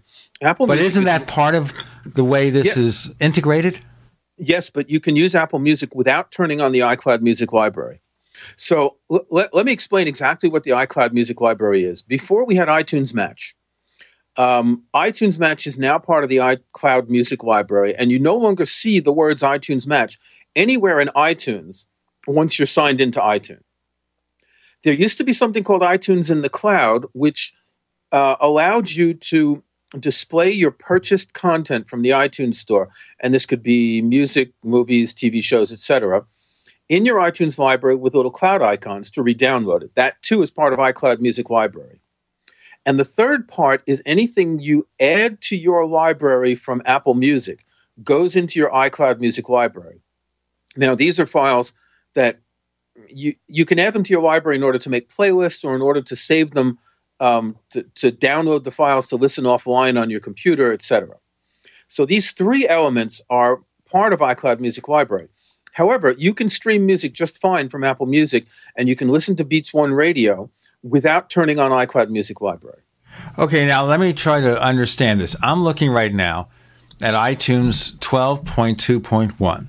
I have iCloud Music Library on. Obviously, I have the trial membership in Apple Music. And I'm looking at playlists under music. And I still see the iCloud status uploaded, matched, etc. That hasn't changed. Right, that hasn't changed because Apple Music also matches uh, music, your songs, your your tracks. Now it will upload things it doesn't match. It'll match the ones it does match, and it's very similar to iTunes Match. Now the big difference is if you re-download a file and you have a paid iTunes Match subscription, that's twenty five dollars a year, you get either the matched file, which comes from the iTunes store or the Apple Music Library, uh, which doesn't have DRM, or you get your uploaded file. If you download a matched file from Apple from the iCloud Music Library and only with an Apple Music subscription and not with the additional iTunes Match subscription, then the file you download has DRM. So you can't use it once your subscription runs out. Okay, so the key here is if you're not using iTunes Match, don't download music you already own. Well, don't delete your originals. So the idea of iTunes Match and, and Apple Music Library, I'll, I'll use the example of my son who's got his music library on his Mac at home and who listens to it using iTunes Match at work. So he can download the music at work, but he just has to bear in mind that he can't replace that music. Um, he can't replace his original files with the downloaded files. So if you've only got a single Mac, then, well, you're unlikely to delete the music and then re-download it. However, a lot of people do use iTunes Match for that very reason, that they can put more music onto their laptop, which maybe has less space than their desktop computer, match it, and then delete the originals and download what they want whenever they want to. If people do that, they really absolutely need to keep the originals because once their Apple Music subscription runs out, they'll lose a lot of the music that they've matched. The law of unintended consequences the law of subscription services. I've seen a lot of people going ballistic saying, Ooh, DRM is back, it's evil and all. I disagree. This is not music you bought, this is music you're renting. Uh, if there was no DRM, you could basically set your computer to download music 24 hours a day and it would be yours to share with anyone because there's no protection on it. And I don't think that for a subscription service that should be the case. Well, we're being realistic here. But I think maybe here Apple needs to be more forthcoming to warn people of the consequences of this, that they have to understand that if you start removing your music expecting it to be replaced by music from the cloud, if that is under an Apple Music subscription, you'll have no access if your membership expires. Yeah, they, they've got a technical document that sort of explains this, not in th- those precise words. Um, but, but, who reads technical documents? I, was just I mean, s- six of us read these documents unless we link to it specifically. Or unless we're troubleshooting. Exactly. Or if you contact Apple and they say, here's the document. Right. We've got Kirk McElhearn, the iTunes guy, trying to sort out the problems with iTunes. I'm Gene Steinberg. You're in the Tech Night Owl Live.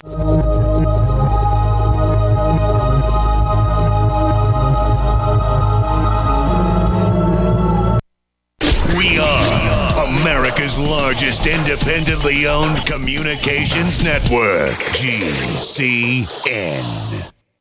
Graphic Converter is the image manipulation tool for the rest of us. It does not use any database. You get full control of all your files. Want to view the images of a folder? Drag it into Graphic Converter, and a powerful browser opens up to show your image files. You could use it for slideshows. You could use it to import images from digital cameras or from scanners. Need to do some image editing? You can do that too in Graphic Converter. Also, print catalogs. Convert from so many formats, I can't even list them. Download now to see if Graphic Converter is good for you, like one and a half million other users. Guess what? You could save money when you buy Graphic Converter. Use the coupon code Night Owl. Use the coupon code Night Owl to get a special price for Graphic Converter. Go to lemkesoft.com. That's L E M K E soft.com. Lemkesoft.com. L E M K E soft.com. Hi, Peter Vaccaro for ParanormalDate.com. Are you looking for love in all the wrong places? Now you have a chance to change that by signing up for free at ParanormalDate.com. This incredible dating site puts people of like minds together. People who are interested in the strange, the unusual, mysteries, ghosts, UFOs, and the afterlife, and so much more. ParanormalDate.com was developed for you, people seeking a viable alternative to the other dating services. You can join for free by going to paranormaldate.com. And if you decide you like it and want to connect with people, use the code GEORGE for a substantial discount. Mark Rawlings, president of ParanormalDate.com, says so many people hunger to share their experiences about the paranormal, the unexplainable, or the afterlife, and so much more. And this is the source for them to meet and share that common interest. So sign up for free at ParanormalDate.com. ParanormalDate.com and use the code GEORGE if you decide to connect with someone you like. Extend your life Why do over 50% of North Americans suffer from some form of chronic ailment? Could it be due to a toxic overload? It's time to take back your life. Get the lead out as well as the cadmium, mercury, and calcium. Extendivite is a garlic cayenne supplement with five other herbs that acts like a natural Drano, cleaning out the stored toxins, restoring your energy and youthfulness that we've lost.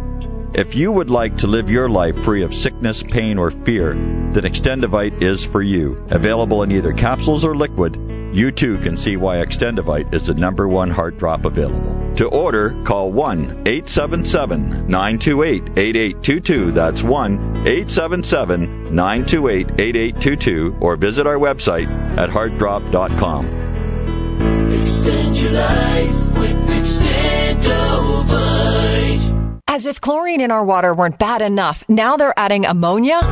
It's true. Some municipalities are now adding ammonia plus chlorine to your water supply. It's a disinfectant called chloramine. But with a trusted Big Berkey water filter, you can keep chloramine out of your water. New NSF EPA certified lab tests show EPA Berkey water filters remove chloramines, pharmaceuticals, BPA, pesticides, bacteria and viruses, all forms of fluoride, and much more. Big Berkey water filters are the original and most trusted on the market, the gold standard in water purification. And our filters last for years at less than 2 cents per gallon. Big Berkey, the one that's powerful enough to purify stagnant pond water. Get your Big Berkey today. Call 1 877 99 Berkey or click BigBerkeyWaterFilters.com. That's 1 877 99 B E R K E Y. Big Berkey Water Filters for the love of clean water. You never know what's going to happen next while listening to the Tech Night Owl live with Gene Steinberg.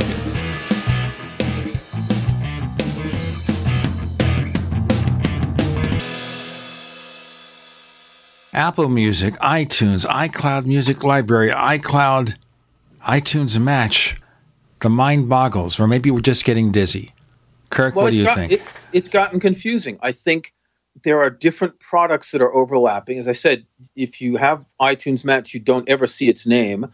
There, there used to be something in the store menu, update iTunes Match, and you would do this when you've added new music because uh, iTunes Match would update automatically every I don't know 24 hours or something. The store menu's changed. That particular command has moved to the file library menu, so it's two submenus down, and it's called Update iCloud Music Library. Now, if you're an iTunes Match subscriber, you've not been told, hey, iTunes Match is still called iTunes Match, but it's part of iCloud Music Library. There's a certain amount of logic in homogenizing all this and grouping these various cloud things under a single name. But the problem is, you've got a service that you're still selling, iTunes Match. People who are either using that alone or together with Apple Music, and when they look for help on it in iTunes, it's it's just not there. It doesn't exist. Now, obviously, we're testing all this on a Mac. I assume similar problems, considering the differences in interfaces, occur to users of the Windows version of iTunes. As far as I've been hearing, and you know, I get lots of emails from people, um, both directly through my website and to the iTunes Guy address that's published on MacWorld. I'm seeing just as many people on Windows with problems. Remember, there are probably 10 times as many Windows iTunes users as there are Mac users. And they hate the app over there, don't they? Oh, they detest it. It's hard to imagine when, when you and I are so familiar with the Mac and we're used to people hating Microsoft apps and hating Windows in general. Um, it's hard to imagine the sort of anger that Windows users can have against iTunes. And I, I don't know if it's just because it's an Apple app. We've talked about iTunes an awful lot, and I've explained many times how I think it's complicated and difficult to understand. And hey, another plug here. That's why I've written a book about it. Um, but I don't get the anger. Uh, it- it's almost personal, as if people are personally insulted by it. You know, you go back 10 years, you had the pop platform wars and Mac users hating Windows users and Windows users hating Mac users. So I guess this is just an extension of that. On the other hand, look, all these people are still buying iPhones and well, iPads. that's true. Yeah. And iPods and Apple Watches. So, yeah. So, you know, a lot of it is going to be the fact that we all have the same complaints about iTunes. Well, I don't think everyone has the same complaints. It depends on how you use iTunes. Um, people who have I'm thinking in terms of libraries- cross platform, that the Mac and Windows user may have a similar brand of complaints. Yeah, it's possible, but I think the Mac user is slightly more familiar with uh, what I would call the Apple style, um, knowing where to look in menus and being familiar with just the way things happen in an in an Apple app. You know, I've I've used Windows in the past. It's been a long time since I used it regularly, and things are different. You know, just the close buttons on the other side, and the menus are generally attached to apps instead of a menu bar. All these little things that make it slightly, you know, I'm an American. I live in the UK. Accents are slightly different. It's kind of like that on iTunes on the two different platforms. The the Mac version would be the sort of standard version, and the Windows version is the one with the accent. Do we still feel the same about Office 2016 for the Mac? Does it have an accent or has Microsoft made it more Mac like? Some say Microsoft has actually done pretty good work on it and that it's actually in pretty good shape. If you have an Office 365 subscription, by the way, you can get the release version. If you don't, it will be another month or two before you can buy a retail version. But that's just an important point. But let's get back to iTunes. So we get back to this again, and we had that discussion with you and with Peter Cohen, and then separately with Peter Cohen about whether Apple needs to totally rethink iTunes. Not just fixing this problem and the confusion over DRM because you downloaded the song that you already had and replaced it or something. We're talking about the overall problems with iTunes that are cross platform. Well, I had an article on Macworld a couple of weeks ago and I was essentially looking at the number of menus and menus and submenus and different types of contextual menus, depending on where you click a given item and how you click it. Um, there are different contextual menus. Um, it's a it's a confusing app. There's an awful lot of features. I, I have often said that I would like to see a simple and an advanced mode in iTunes. Now, I'm not sure where I would draw the line between simple and advanced. Um, but you know, I, I do this for a living, and I've been writing about iTunes for 15 years. And um, uh, not to throw in another plug, but I've got this iTunes book, which is currently about 270 pages long. So this is the third edition. I started the first one was under iTunes 10, then 11, then 12. And that um, book was 10 pages, right? No, the first one was 120, 130, something like that. It was still fairly long but it now it's getting you know it's over 250 and that's an awful lot to explain an app. Now this isn't photoshop. Um, F- photoshop you need a thousand pages if you really want to explain it. And, and of course adobe doesn't give you a manual anymore. It's, you got to go to the help menus. Or you buy a book. Um, i've just as an aside i recently got a fancy camera and i've been trying out lightroom. So i bought a, a one of adobe's own books about lightroom which is really quite well done. Um, I find it a shame that I have to buy the book instead of getting a manual, but you, you know the world has changed. Um, uh, iTunes, however, it's a consumer app, and it shouldn't need to be explained that much. Um, so, where would you draw the line between simple and advanced? I don't know. Um, I, I, totally disagree with the idea of splitting out into six apps because that's just more confusing. Um, if anything, there's more of an integration now. What with the streaming, uh, essentially that can be combined in your iTunes library, the tracks that you stream if you use iCloud Music Library. Um, it, it's it's hard. You know, on the one hand, we have to be positive that there are no more kinds of media that can be added to iTunes. Um, even if people come out with holographic films, it could would still be called a movie. So we've got every sort of digital media possible. Even uh, if someone sends the image to your brain directly we're still going to use the same words books and movies and albums and songs or whatever so you, you know over the years itunes started with music only um, i think the second edition would have been movies tv shows came later um, no audiobooks were in it pretty early as well and then ebooks were added um, and then apps and then radio and podcasts and all that. So we podcasts, adding, by the way, are ten years old. Ten years old. Ten years. Right ago. now, just to point out some dates here. In 2005, we put the Tech Night Owl Live on the iTunes on iTunes under podcasts, but the show had been online for three years. And 2010, we joined the Genesis Communications Network. The Paracast came out in 2006, just as a point of history. Go ahead, please. Yeah, there, there are a lot of shows that were that predated podcasts and that weren't being called podcasts yet. Um, it was just recently that um, uh, this week, uh, this show is on Saturday, right? I think it was Thursday, was the 10 years of podcast in iTunes. Um, interestingly, that the summer of 2005, I wrote a book about podcasts for O'Reilly, and it was one of the first books about podcasts. Um, I remember at the time, I think I said in the book, with this was basically just after podcast came out on iTunes that we were finishing the book. And I think I said, with more than 400 podcasts on the iTunes store.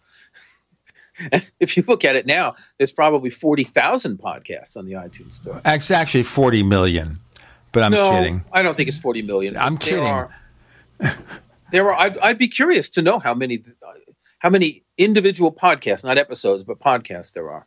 Well, in terms of episodes, there's a limit. I think we can't get over 300 episodes on iTunes. And we have But they you just know, close to the 500 for the Paracast alone, and maybe around 400 for the Tech Night Owl Live that are available online. We have older episodes, but you know they're so out of date. We haven't really had requests for them. We have Kirk McElhearn. We always request him when we need expertise on iTunes and Apple Music and such. We have something else to tell you about. It's called the Tech Night Owl Plus. What's this about? Well, some of you have asked us if we could offer a version of the radio show without the network advertising. So we thought about it for a long time and we found the solution. It's called Tech Night Owl Plus.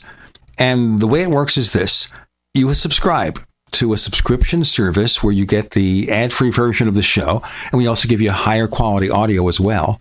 And to find out more about it, you go to plus.technightowl.com. Once again, that's plus.technightowl.com. Once you get there, there are simple sign up instructions. It requires a few steps, like you have to sign up with our forums and things like that. But it's not difficult to do, and then you'll have access to the special versions of the show. Plus.technightowl.com. This is the Tech Night Owl Live. A little right, little left, but always independent minded. The Genesis Communications Network, GCN. Do you need a website? Well, you can get a great deal on hosting services with Namecheap's legendary coupon code. They're offering substantial hosting discounts on shared hosting, business hosting, VPS hosting, reseller hosting, and even dedicated servers. Namecheap is preferred by millions. It's backed by a money back guarantee. Use the coupon code LEGENDARY to cash in on the special deal at namecheap.com. Namecheap.com. First came Attack of the Rockoids, and it was a critically acclaimed success. And now there is The Coming of the Protectors. A former military intelligence man is contacted by a space woman in a dream, a dream that turns out to be a nightmare because evil forces on her distant planet are planning to conquer the Earth. This is gripping science fiction of the classic kind. Attack of the Rockoids and The Coming of the Protectors. Find out more at rockoids.com. That's rockoids, R O C K O I D S dot com. For over five years, you've been hearing about the Berkey guy, so you may know a few things about him. For example, you are well aware of the superior quality and effectiveness of Berkey water filters and accessories. But did you know the Berkeys have had independent lab tests done to prove just how effective they are? It's true, and he can email you the test results. Just visit goberkey.com. You may also know that the Berkey guy has helped tens of thousands of people get better prepared. Now, here's something you may not know. GoBerkey.com has amazing specials and deals all the time on a wide variety of survival and preparedness products, most ready to ship same day. Visit the Berkey Guy at GoBerkey.com and be sure to click the red Products on Sale Now button. You can always call toll free 877 886 3653. Again, that's 877 886 3653. GoBerkey.com, home of the Berkey Guy. Welcome back to the Tech Night Owl Live, where you never know what's going to happen next. And now, here's Gene Steinberg.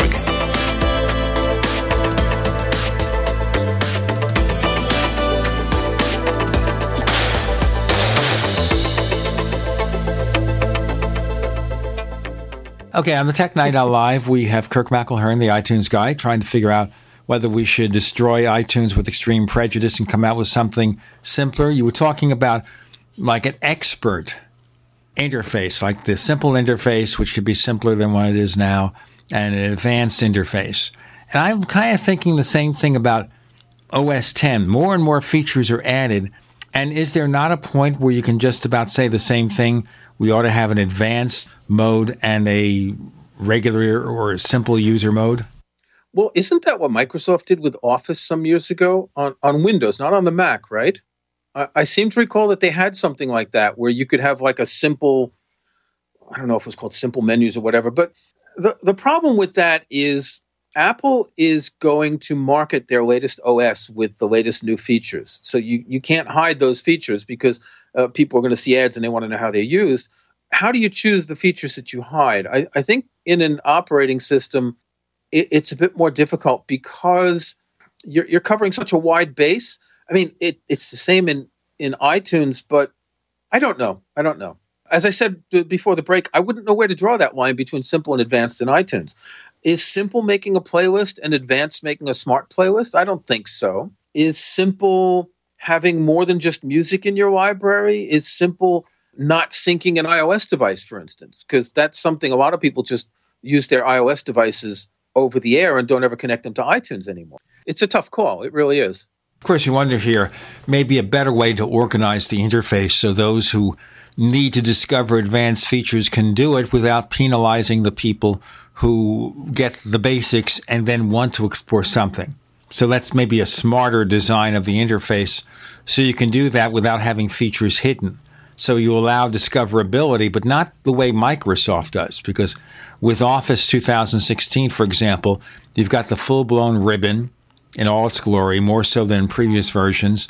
They talk about discoverability, and what they do is throw all the features in your face. Okay, here they are, figure it out. Yeah. And you can't do it that way. But you have to have a way to make it look okay for people who want the simplified interface, but allow it to be more granular for those who need more sophistication. That's got to be done really cleverly.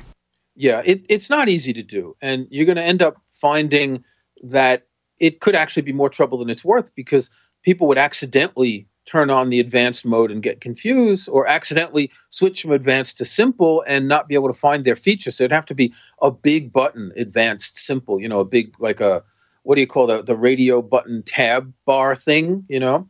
But if you start taking things away, then people are going to complain about it.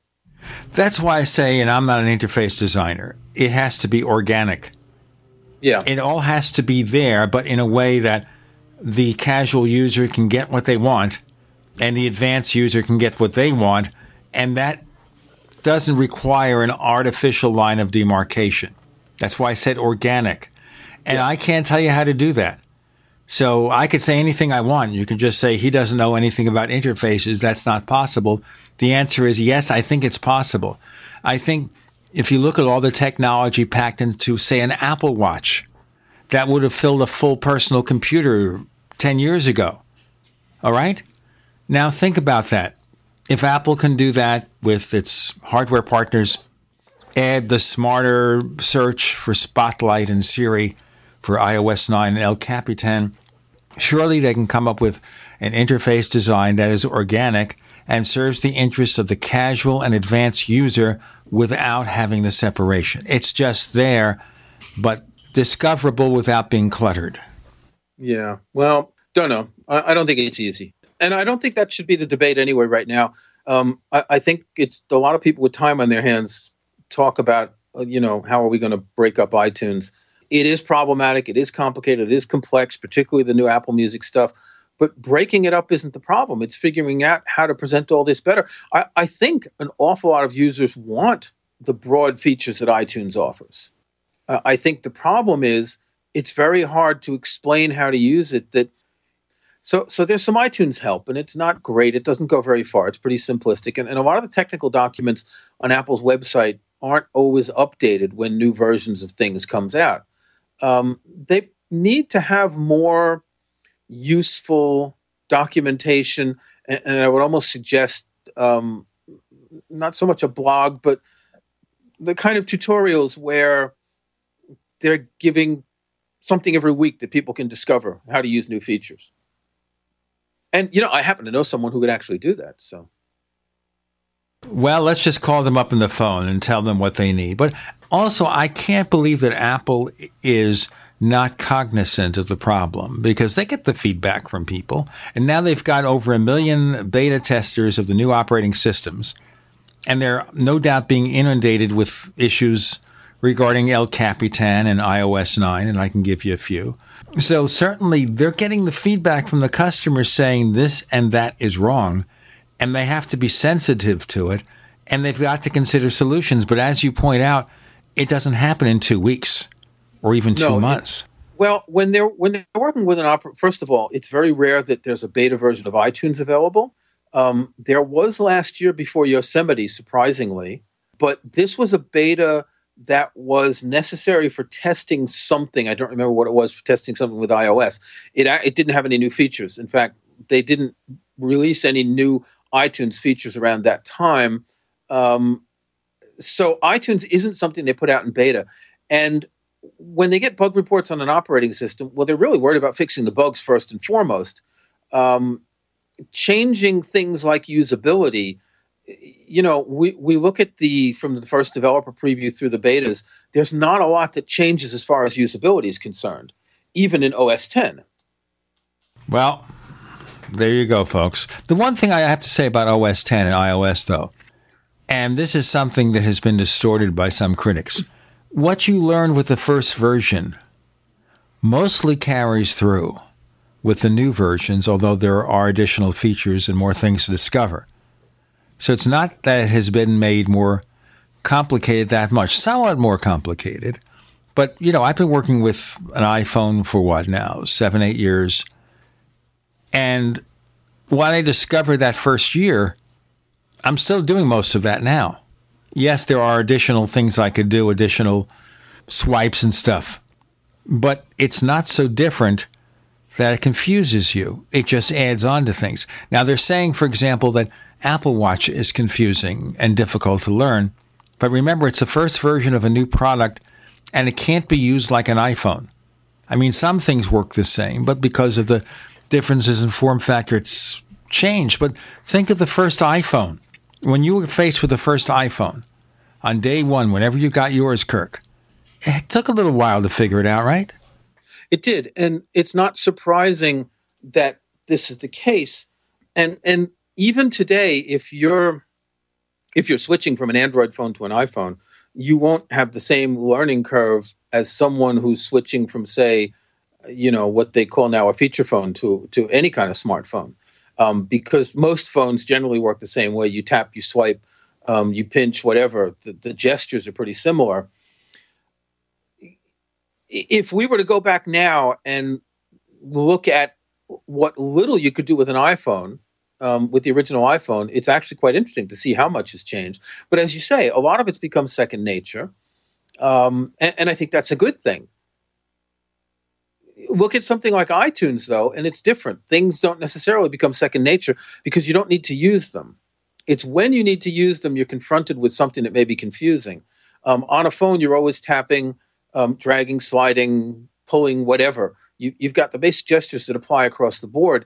And within any specific app, be it iTunes or, or Microsoft Word or Photoshop or whatever, these sort of, what would you call them? Um, th- these, I, I don't want to use the word, term gesture because it's more than just gestures, which involve swiping and things like that.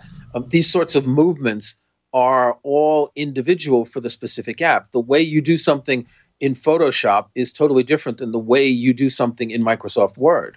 Let's go into that in a moment. We have Kirk McElhearn, the iTunes guy. I'm Gene Steinberg. You're in the Tech Night Owl Live.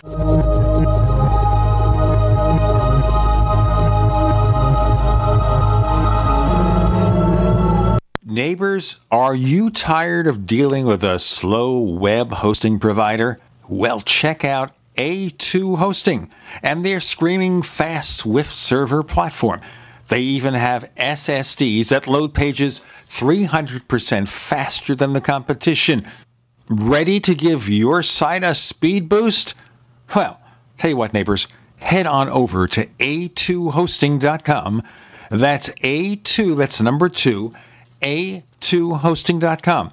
Check out their Prime hosting account. And get this, neighbors, They're even giving you an exclusive 25% off discount for all our listeners. 25%. And remember, their Guru Crew support team is standing by 24 7, 365 days a year to answer any of your questions. Now, to get the discount, use the coupon code GENE when you check out. If you're worried about your health and you're tired of the nasty side effects of harsh drugs or antibiotics, then look no further. Supernatural Silver is the answer. Supernatural Silver is a powerful immune system enhancer that can be used every day to help keep you healthy and well with none of those nasty side effects. It's extremely safe for use internally as well as topically. And Supernatural Silver is hundreds of times more effective than colloidal or ionic silver.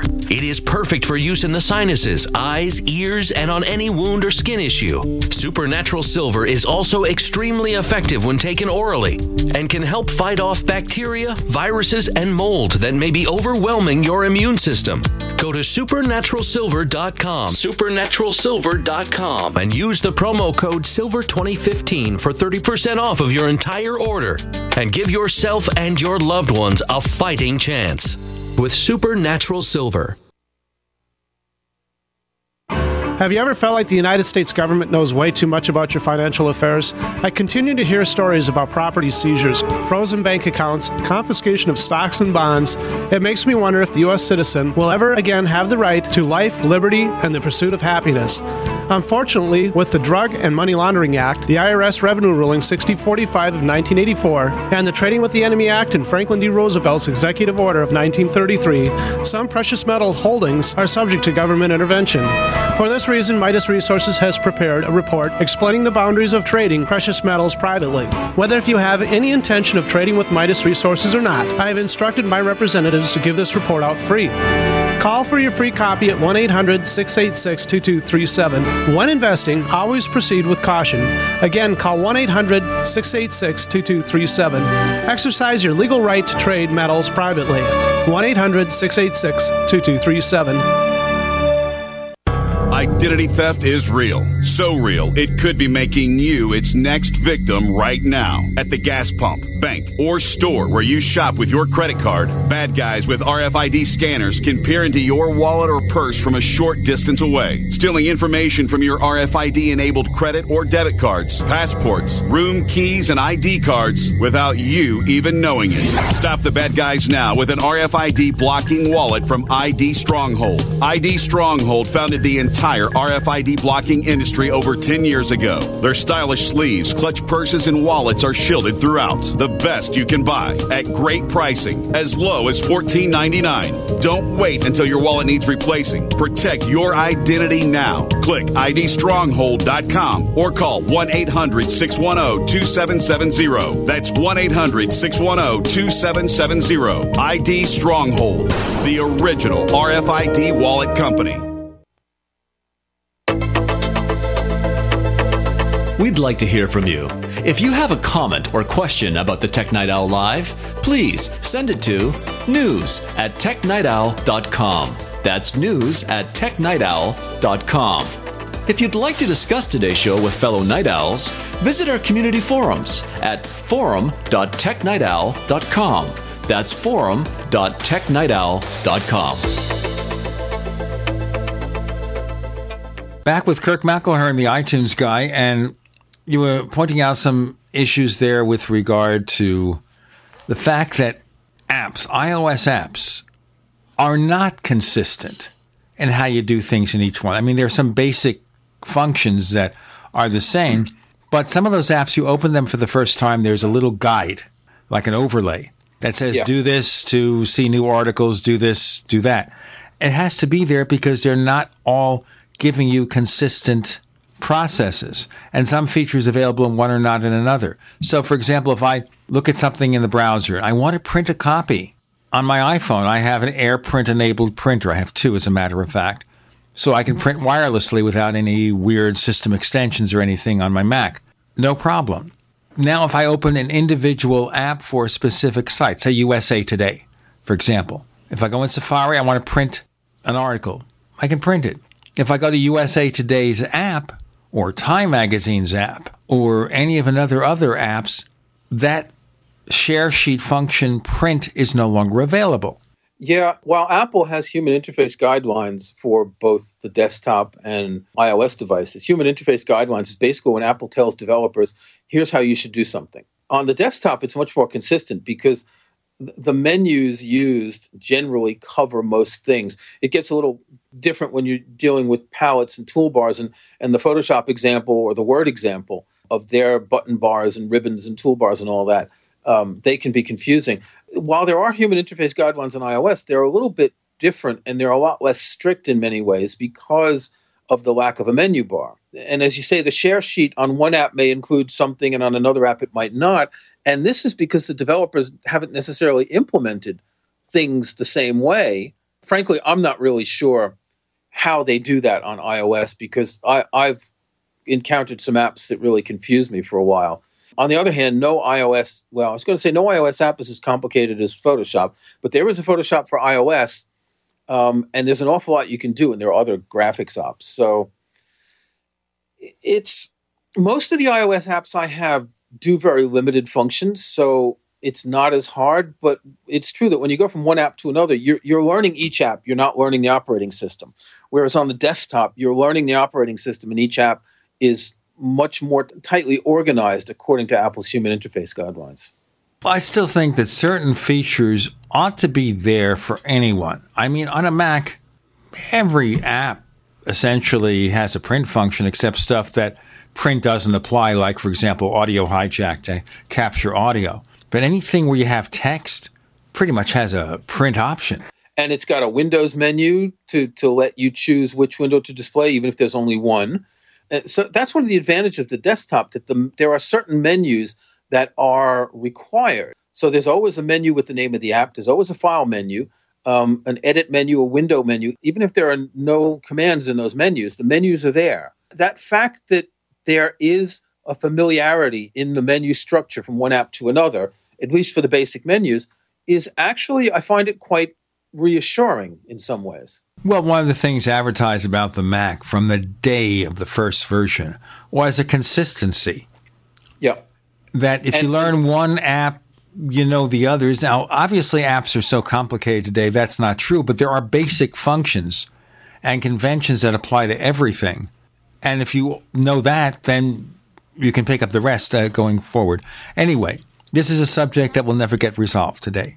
We're not going to get a phone call from Tim Cook or Jonathan Ive and say, you know what, we're going to fix iTunes. We know it sucks. But let's just hope they're listening and they will pay attention because we're all going to be asking the same questions. Now, one day after the rumors said it would happen, they said it would happen Tuesday of this past week. It happened Wednesday.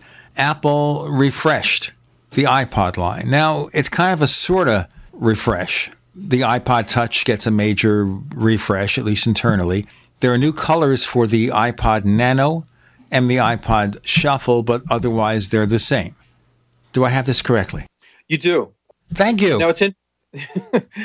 you get things right sometimes. It, it's interesting, as you say. The rumors pointed to Tuesday, and they released the products on Wednesday. Now Apple has almost always released things on Tuesday. I don't know if this could make any sense, but the only reason I could imagine they might have put it off on Tuesday is because it's a holiday in France, and France is a pretty big market for Apple. Uh, it was the 14th of July. Now, this isn't going to stop people from buying things online, but people won't be able to go into stores. I don't know if that's a big deal, but it is the first time in a long time I can remember Apple releasing something new on a Wednesday. In, in any case, the, the iPod Touch got a very serious update. It's got an A8 64 bit processor, it's got a gigabyte of RAM, it's got 802.11ac, the fastest Wi Fi, it's got a better 8 megapixel 1080p camera. It's really quite surprising how much of a difference there is. I just got one today. I've been using an iPod Touch as a test device for several years. Um, I install iOS betas on it because you know you don't install beta software on the phone or the iPad that you use regularly. I had noticed that with iOS 9 betas, my iPod fifth generation had gotten really, really sluggish. The new iPod is fast. It's faster than my iPhone, which is a 5S. It's really quite nice. It's slick. There's not a big change. The edges are less rounded. It it seems to me a bit thicker. I already sold my old one, by the way. I put it on Amazon to sell it used uh, about a half hour after I ordered the new one, and it was sold a half hour later. So I, I shipped it out yesterday. I didn't have it to compare. The the edges aren't as rounded, so it's a little bit easier to hold. It's a tiny bit heavier, um, and I think this is because there's all, there's also that um, motion processor in it, so it can count your steps. So there's actually a little bit more stuff inside, and I guess that's why it's a little heavier. But it's really smooth. It's really fast. Um, it, it's faster than the 5C. It's certainly faster than the 5S. I think it's a bit slower than the 6, but I saw some benchmarks that said it was six times as fast as the previous iPod Touch. Well, just a little bit faster. So, yeah. One of the questions, of course, is do you need an iPod Touch? Um, for me, as I said, this is a test device. Um, it's also going to be my i my Apple Music device because I don't want to turn on iCloud Music Library on my iPhone. Um, one one thing I didn't mention earlier is there's still that 25,000 track limit, which applies to iTunes Match and iCloud Music Library. Now that'll go up to 100,000 when iOS 9 comes out. But for now, my main library can't even fit in there, so I can't use it. I'd be more comfortable using this. I can put music on and stream it over AirPlay. I've got a speaker in my bedroom. Um, I can even stream it to my Mac in my office or my Apple TV in the living room. So for me, this is going to be a test device and a device to use for Apple Music.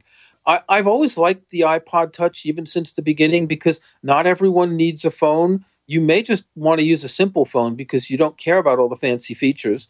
And the iPod Touch is really quite a bargain. I mean, I think it's two hundred and fifty dollars in the states. I bought the thirty-two gig. Um, well, okay, the prices start from one ninety nine. That's I think you're right about that. At three ninety nine, you get the one hundred twenty eight gig, yeah. and that's the comparison is the original iPod five gigs for three ninety nine. Yeah. All right. But, Just to let but, you know, that's 14 years separation. Now, I want to ask you a few other questions in our next segment with Kirk McElhearn on the Tech Night Owl Live. Independently leading the way for the nation. Compelling talk for every political persuasion. We are GCN. You are an individual with your own thoughts, decisions, and actions, so why should you be penalized for not enrolling in the subpar health insurance mandated by the government when you can be truly independent with Liberty Health Share, a bold, innovative alternative allowing you to take back control and make your own decisions about your health care? Mention this ad when you call to learn more. 800 714 6993. That's 800 714 6993. Liberty Health Share. Together, we are one. This is Dan Pilla. Do you owe the IRS money you can't pay? Are tax debts crippling you? I've defended people from the IRS for over 30 years. I've helped thousands and I can help you too. I wrote the book on IRS settlement and I'm telling you, there's no such thing as a hopeless case. Call 800 34 no tax to finally get free of IRS debt. With the IRS's new programs, there's never been a better time to solve your problem. Call 800 34 no tax. That's 800 34 no tax or my website, danpilla.com. Don't complain about your cable bill going up and up and up. Do something about it. Grab a pencil and jot down this special number 1 855 905 MyTV. The more cable TV rates go up, the better digital satellite TV looks. Say goodbye to the cable guy and get more of your favorite channels in 100% digital quality for less money. Call 1 855 905 MyTV. Sign up for packages starting as low as $19.99 and there's no equipment to buy. You get free HD TV upgrade, a free DVR upgrade, and free professional installation. You control what you watch when you watch it. Record your favorite shows, pause and rewind live TV, even skip the commercials. Watch local channels too. At just $19.99, what are you waiting for? Pull out your major credit or debit card. Call 1 855 905 MyTV. 1 855 905 MyTV. Say goodbye to the cable guy. Cut costs and get more. 1 855 905 MyTV. 1 855 905 MyTV. Is negative content or comments on the web affecting your personal or professional reputation? Unfavorable comments, embarrassing pictures, videos, legal documents, and bad tweets can ruin your personal life, your career, or your business. It happens a lot, and it's just not fair. But what can you do? Reputation.com can protect your good name. Get a free consultation now at 800 831 0771. That's 800 831 0771. Call right now for a free expert reputation analysis. It's easy to squash the unfair attacks with our patented system, and the analysis is absolutely free. Make the best things about you jump out in searches. Protect your personal and professional reputation, your business, and your income. Get your free reputation analysis from reputation.com right now. Call 800 831 0771. 800 831 0771. 800 831 0771. It's very easy to be a criminal. All you need to burglarize a home is one simple household tool a pair of scissors. If your home security system can be compromised by a criminal using scissors, then you're making it easy for them. Almost every home security system, even those sold by big name companies, has a weakness the phone line. You shell out 1500 bucks, get locked into a long term contract, and think you're safe. But a burglar can destroy your alarm in seconds with one snip. And when a burglar cuts your phone line, you're defenseless. SimpliSafe Home Security is the smarter choice. Built by Harvard engineers, SimpliSafe uses a wireless connection to call the cops. Scissors can't cut it, and that means your home stays safe. 24 7 professional monitoring is under $15 a month with no contract. SimpliSafe Home Security keeps you safer than the other guys for half the cost. Protect your home with the alarm you can trust. SimpliSafe. Go to simplisafedefense.com now for an exclusive 10% offer. That's simplisafedefense.com.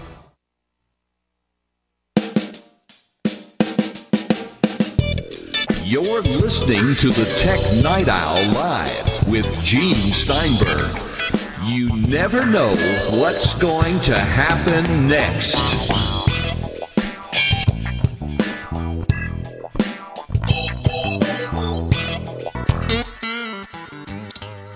So we have the new iPod, new colors for the low end models, new iPod Touch, which now has the A8 processor. It's underclocked. It doesn't run as fast as the ones on the iPhone, but for most people, it doesn't make a difference. And maybe the battery life isn't quite as long. The key here is that this is something that when they have iOS 13, it's still going to be pretty current, isn't it? It is.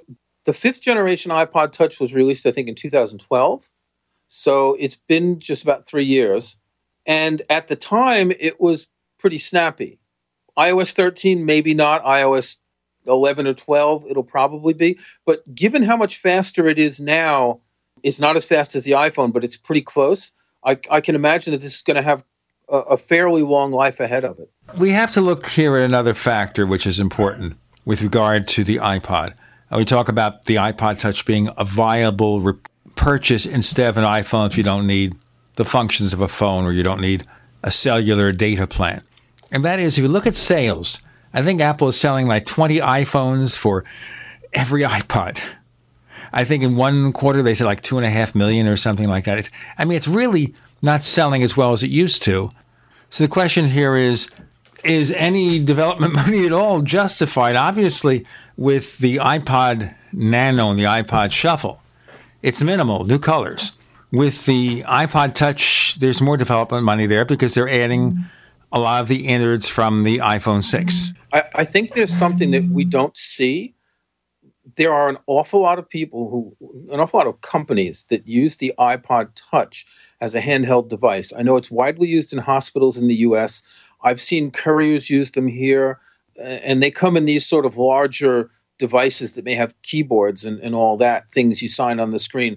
But I've noticed that iPod Touches are widely used. And I think the reason that Apple is maintaining the iPod Touch and making it a lot faster is more for this enterprise handheld device use because this sort of use doesn't need cellular access. It just needs generally a single app in a device that works smoothly. Okay, I see what you're saying. But still, they're not selling a lot of them. But now let's go looking at the specifics here. So, for example, we have the iPod Shuffle. It's got two gigabytes of storage. Correct me if I'm wrong. Yep. The same as it did three years ago. Uh, the now, same as it did five years ago. Okay, so they haven't changed that in five years. Now, we know that the cost of flash memory has gone down. Why can't they supply eight gigabytes for $50? I don't think people really use it like that.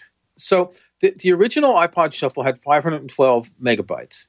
They upped it to four gigabytes with the third generation Shuffle. Now, I don't know if you remember this one. It's the one that didn't have the buttons, and the only way you could control it was through the buttons on the, the wires to the earbuds. They abandoned that form factor, and in 2010, they came out with the fourth generation Shuffle, which is the current one, um, and that's always had two gigabytes. Why they don't put more is, I guess, in a way, the iPod Shuffle is the sort of gateway drug to the Apple ecosystem. If you really need more storage, you might as well just get an iPod Nano, which has 16. But it's um, three or- times as much. No, it's well, yeah, it's true. It's one hundred fifty dollars, but still not that much uh, compared to a, an iPod Touch, compared to you know an iPhone or, or anything like that. Sure, but why can't they offer five gigabytes for fifty dollars, and then maybe make the iPod Nano one hundred twenty nine dollars for sixteen? You know, bring down the price a little bit. There's no reason they can't do that. They they certainly could do it. Um, I so I really like the iPod Shuffle. I've ordered a new one. Um, I like it because it it's small, it's easy to operate, it doesn't require a network connection. I often use it to listen to audiobooks. I never fill it up. Um, now I'm sure that there are some people who do. It's very popular for people using it in workouts again because it's small and light and it's nearly unbreakable. Um, would it make a difference if you had two gigs or four gigs? Uh, just this morning, I wrote an article for Macworld, which will be live by the time the show goes um, live, called "In Praise of the iPod Shuffle." Um, I can put about 15 hours of music on an iPod Shuffle, and that's at 256 kilobits. Um, if I downsample it to 128, that's 30 hours of music. That's a lot of music. Now, yes, they could put more uh, memory. Do they need to? That would have meant a change in the supply chain and the assembly line, I'm guessing. I don't know. I don't know. So all that's changed now is that they've added some colors. Um, and that's just basically a different color case, but that doesn't change any of the innards. Uh, we see the same thing in the iPod Nano, and the surprising thing about the iPod Nano is it looks like iOS 6 in some ways. And John Gruber on Daring Fireball said something a few days ago that little birdies told him that there is literally no one at Apple who works on the iPod Nano software in order to update it. Now, I find that a little bit surprising that they're selling an iPod that looks with software that makes it look that old. Um, what would it be? A month or two of one or two developers at most to rewrite the Nano software. It's mostly redesign. It's not even writing the, so- the, the software itself. It's mostly the interface. So that that to me is a bit surprising. Um, but yes, they could they could put more flash memory in the shuffle. I'm sure that the chip would be exactly the same size, whether it's two or four gigabytes. I can't imagine that the change in the production line would be that expensive unless Apple is really developing this to a price point and did this as cheaply as they possibly could, but still make it look as if it's a credible update. For the shuffle or the nano? I think for the shuffle and the nano, the touch, of course, obviously there is some degree of development work there, but the others, no, they cheaped out. Yeah. Well, one thing that they did is they um, brought in new colors, and the colors are all the same across the line, and there's gold, so that matches um, the iPad and the iPhone and the, the new MacBook, etc. It suggests also that these are the five colors that we'll see for iPhones coming up, um, or at least the iPhone, whatever the if there's a 6C in color. So you've got the three colors for silver, uh, what space gray, white, and gold, whatever they call them. Um, and there's two other colors, the blue and the pink. Either we'll see them for the iPhone 6S, assuming that's what it's called, or the 6C will get the blue and the pink that and and the the iPhone will get the other three colors. I think there is a desire for consistency across the product line in terms of colors here. So perhaps here they're testing different colors, see how those colors. No, I think they're establishing a color palette. Actually. Okay. um, if you remember the the iPod Shuffle in the past came in six or eight different colors. There was a yellow, there was a green, um, there were all sorts of colors. Now all three of these devices have the same five colors, although technically they're six because they're all available in product red versions. Um, it's interesting that they advertise that there are five colors, but when you go to the page, you can get one in red. Um, of course, these are the ones that are some of the money goes to charity, and it's only available through Apple, the the red model. Okay, I have no intention of buying an iPod. I kind of outgrew that a long time ago. I'm not a fan of portable music players, by the way. Okay? I mean, I had a Sony Walkman. What is that, in the 1970s? I didn't use it that much. And then I got a Sony CD Walkman in the 1980s, and I didn't use that much. And then I went through three or four generations of iPods and got one for my son and didn't use it that much. Well, you're just not the target demographic, and that's understandable. Um, I've had uh, literally a couple dozen different iPods over the years. Um, I currently have um, an iPod Touch, an iPod Shuffle. I have an iPod Classic, um, which of course isn't being sold anymore. I've never had the latest Nano. I never saw the need, but over the years, I had a, an iPod Mini. I had a couple of iPod Nanos. I had one when it was tall and thin and sort of not flat. I had another one when it was the sort of Apple Watch size, if you remember. We're going to learn about every form factor, but not really. Let's go to our final segment of the Tech Night Owl Live.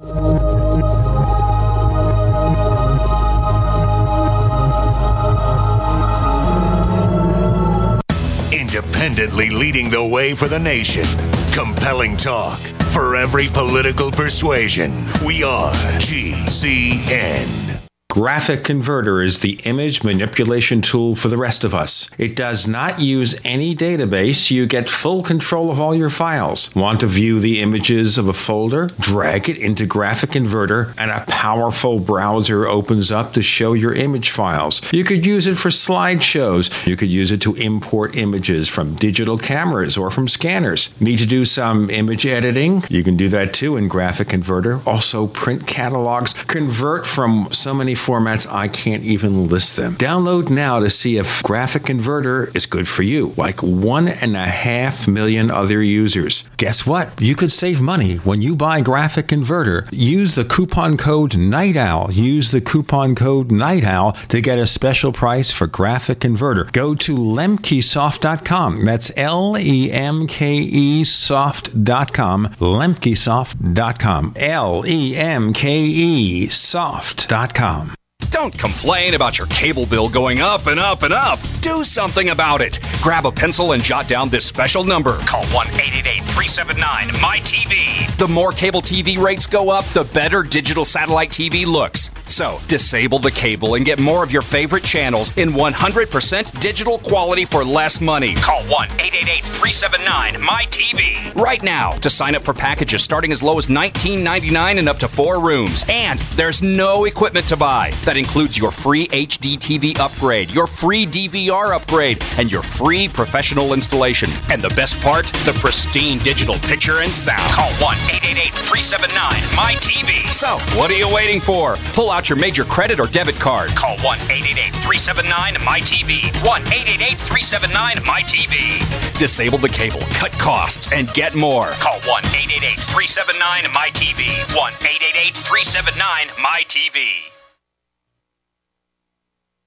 Identity theft is real. So real, it could be making you its next victim right now. At the gas pump, bank, or store where you shop with your credit card, bad guys with RFID scanners can peer into your wallet or purse from a short distance away, stealing information from your RFID enabled credit or debit cards, passports, room keys, and ID cards without you even knowing it. Stop the bad guys now with an RFID blocking wallet from ID Stronghold. ID Stronghold founded the entire RFID blocking industry over 10 years ago. Their stylish sleeves, clutch purses, and wallets are shielded throughout. The best you can buy at great pricing, as low as $14.99. Don't wait until your wallet needs replacing. Protect your identity now. Click IDStronghold.com or call 1 800 610 2770. That's 1 800 610 2770. ID Stronghold, the original RFID wallet company.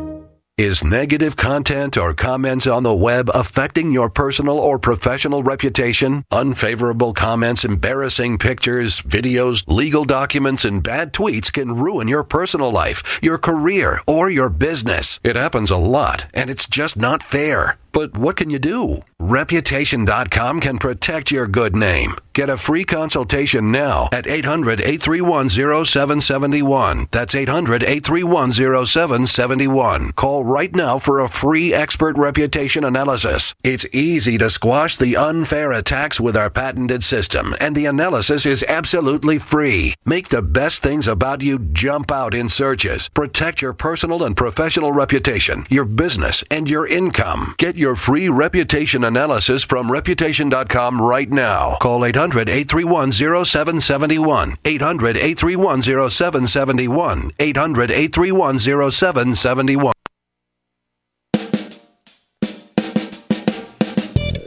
You're listening to the Tech Night Owl Live with Gene Steinberg. You never know what's going to happen next.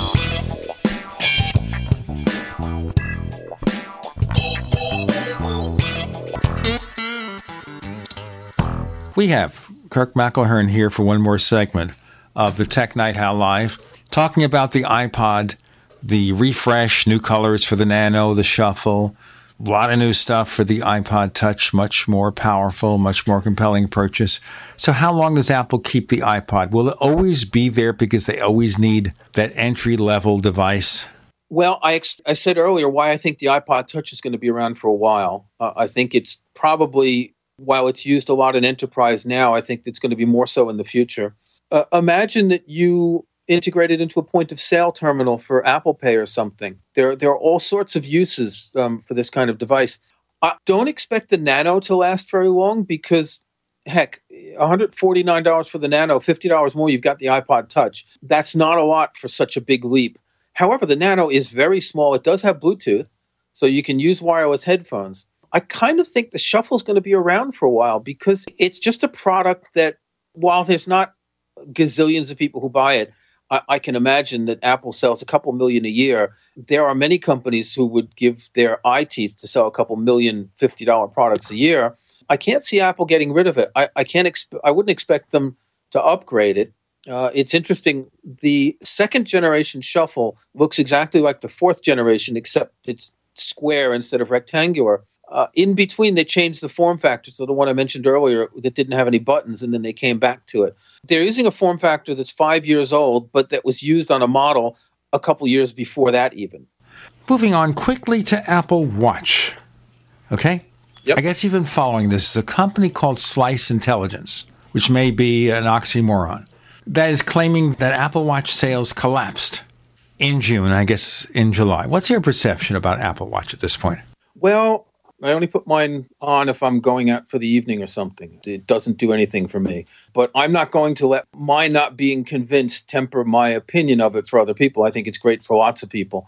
The the early adopters came in very quickly. You know, we'd been waiting for this device for so long, and the early sales were clearly much higher than what would occur a month or two months later. I think Apple made a very, very big mistake by not having any of these available in stores and by making people wait so long even after they ordered. So you, you had a lot of people who might have been interested, who might have gone into a store early on, and then, well, they just figured forget about it. The the initial buzz wore off, I think, before people started getting their Apple Watches shipped to them.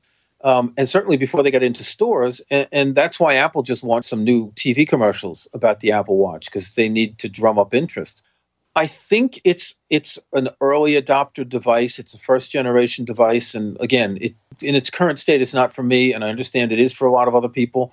But I think it hasn't met the kind of success that Apple is used to in uh, in a new product. I mean, it, it's hard to compare because the last new big product that Apple released, which wasn't an updated version, you know, like a, a, new version of an iMac or whatever, was the iPad. And the iPad, people immediately understood what it was for and what they could do with it.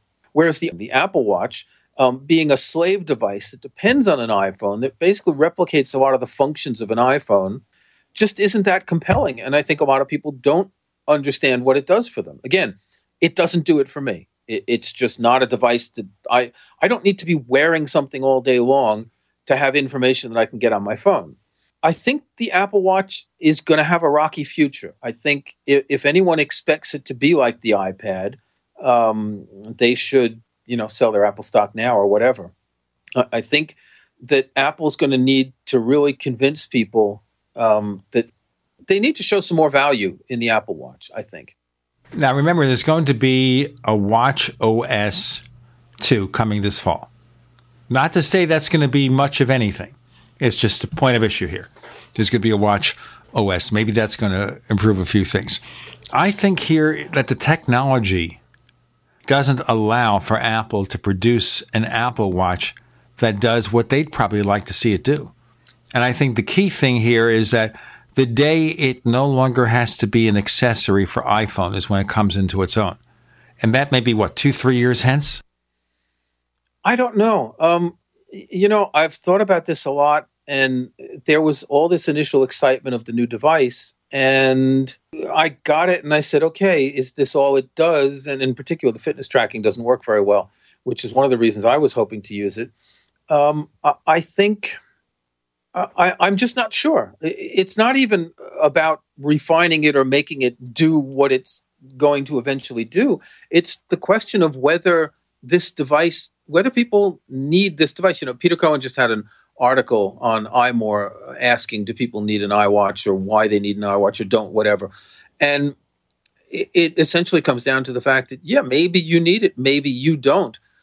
It, it's a device that's really it really depends a lot on the way you interact with your iPhone, on the way you interact with your computer and, and, and your world in general, I think.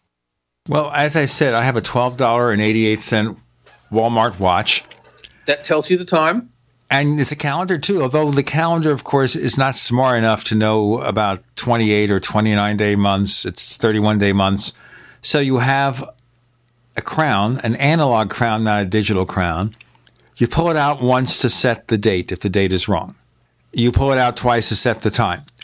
I haven't touched the time in three weeks that I've had this watch. It was maybe a second fast, and now it's right on. So we assume that every week or two it's going to lose a second in terms of time. Yeah. For twelve dollars and eighty eight cents, if this thing gives me a couple of years of service, I could live with it. It's actually a very nice looking watch.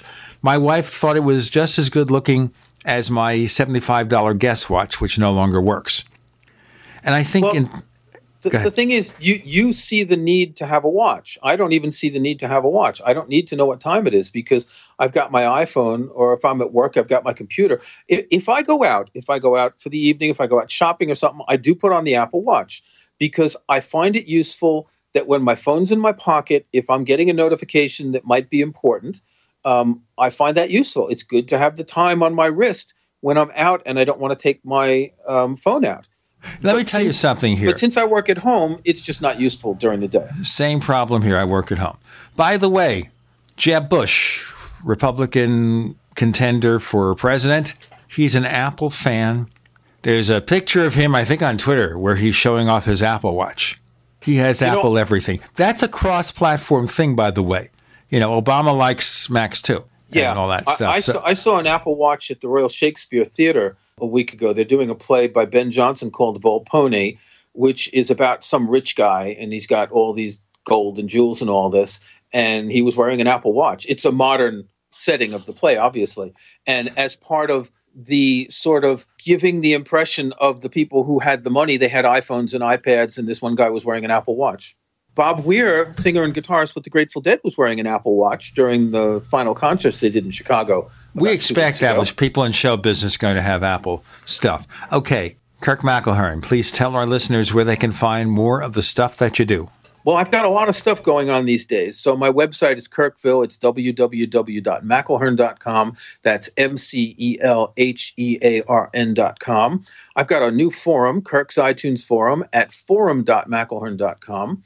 I've got a new book coming out, Take Control of iTunes 12. It should be out a couple of days after this uh, show is broadcast. And of course, I write at Macworld, where I'm the iTunes guy, and write a whole lot of other things. You can find, of course, us on Twitter We're known as Tech Night Owl. Look for Tech Night Owl on Twitter. Look for Gene Steinberg on Facebook if he has the plaid shirt. More than likely, he's me. We've got another special feature of the Tech Night Owl Live called Tech Night Owl Plus. Go to plus, P-L-U-S dot technightowl.com, plus dot technightowl.com. We offer for a modest monthly, annual, or five-year subscription the ad-free version of this show. Free of 41 minutes of network ads, better audio quality, plus.technightowl.com. We got another radio show about UFOs and things that go bump in the night. And on the Paracast this week, we have out of the box thinking from Greg Bishop and Walter Bosley, former government agent, Paracast.com. That's Paracast.com. We're watching you out there. Kirk McElhearn, thanks for joining us on the Tech Night Owl Live. Thanks for having me again.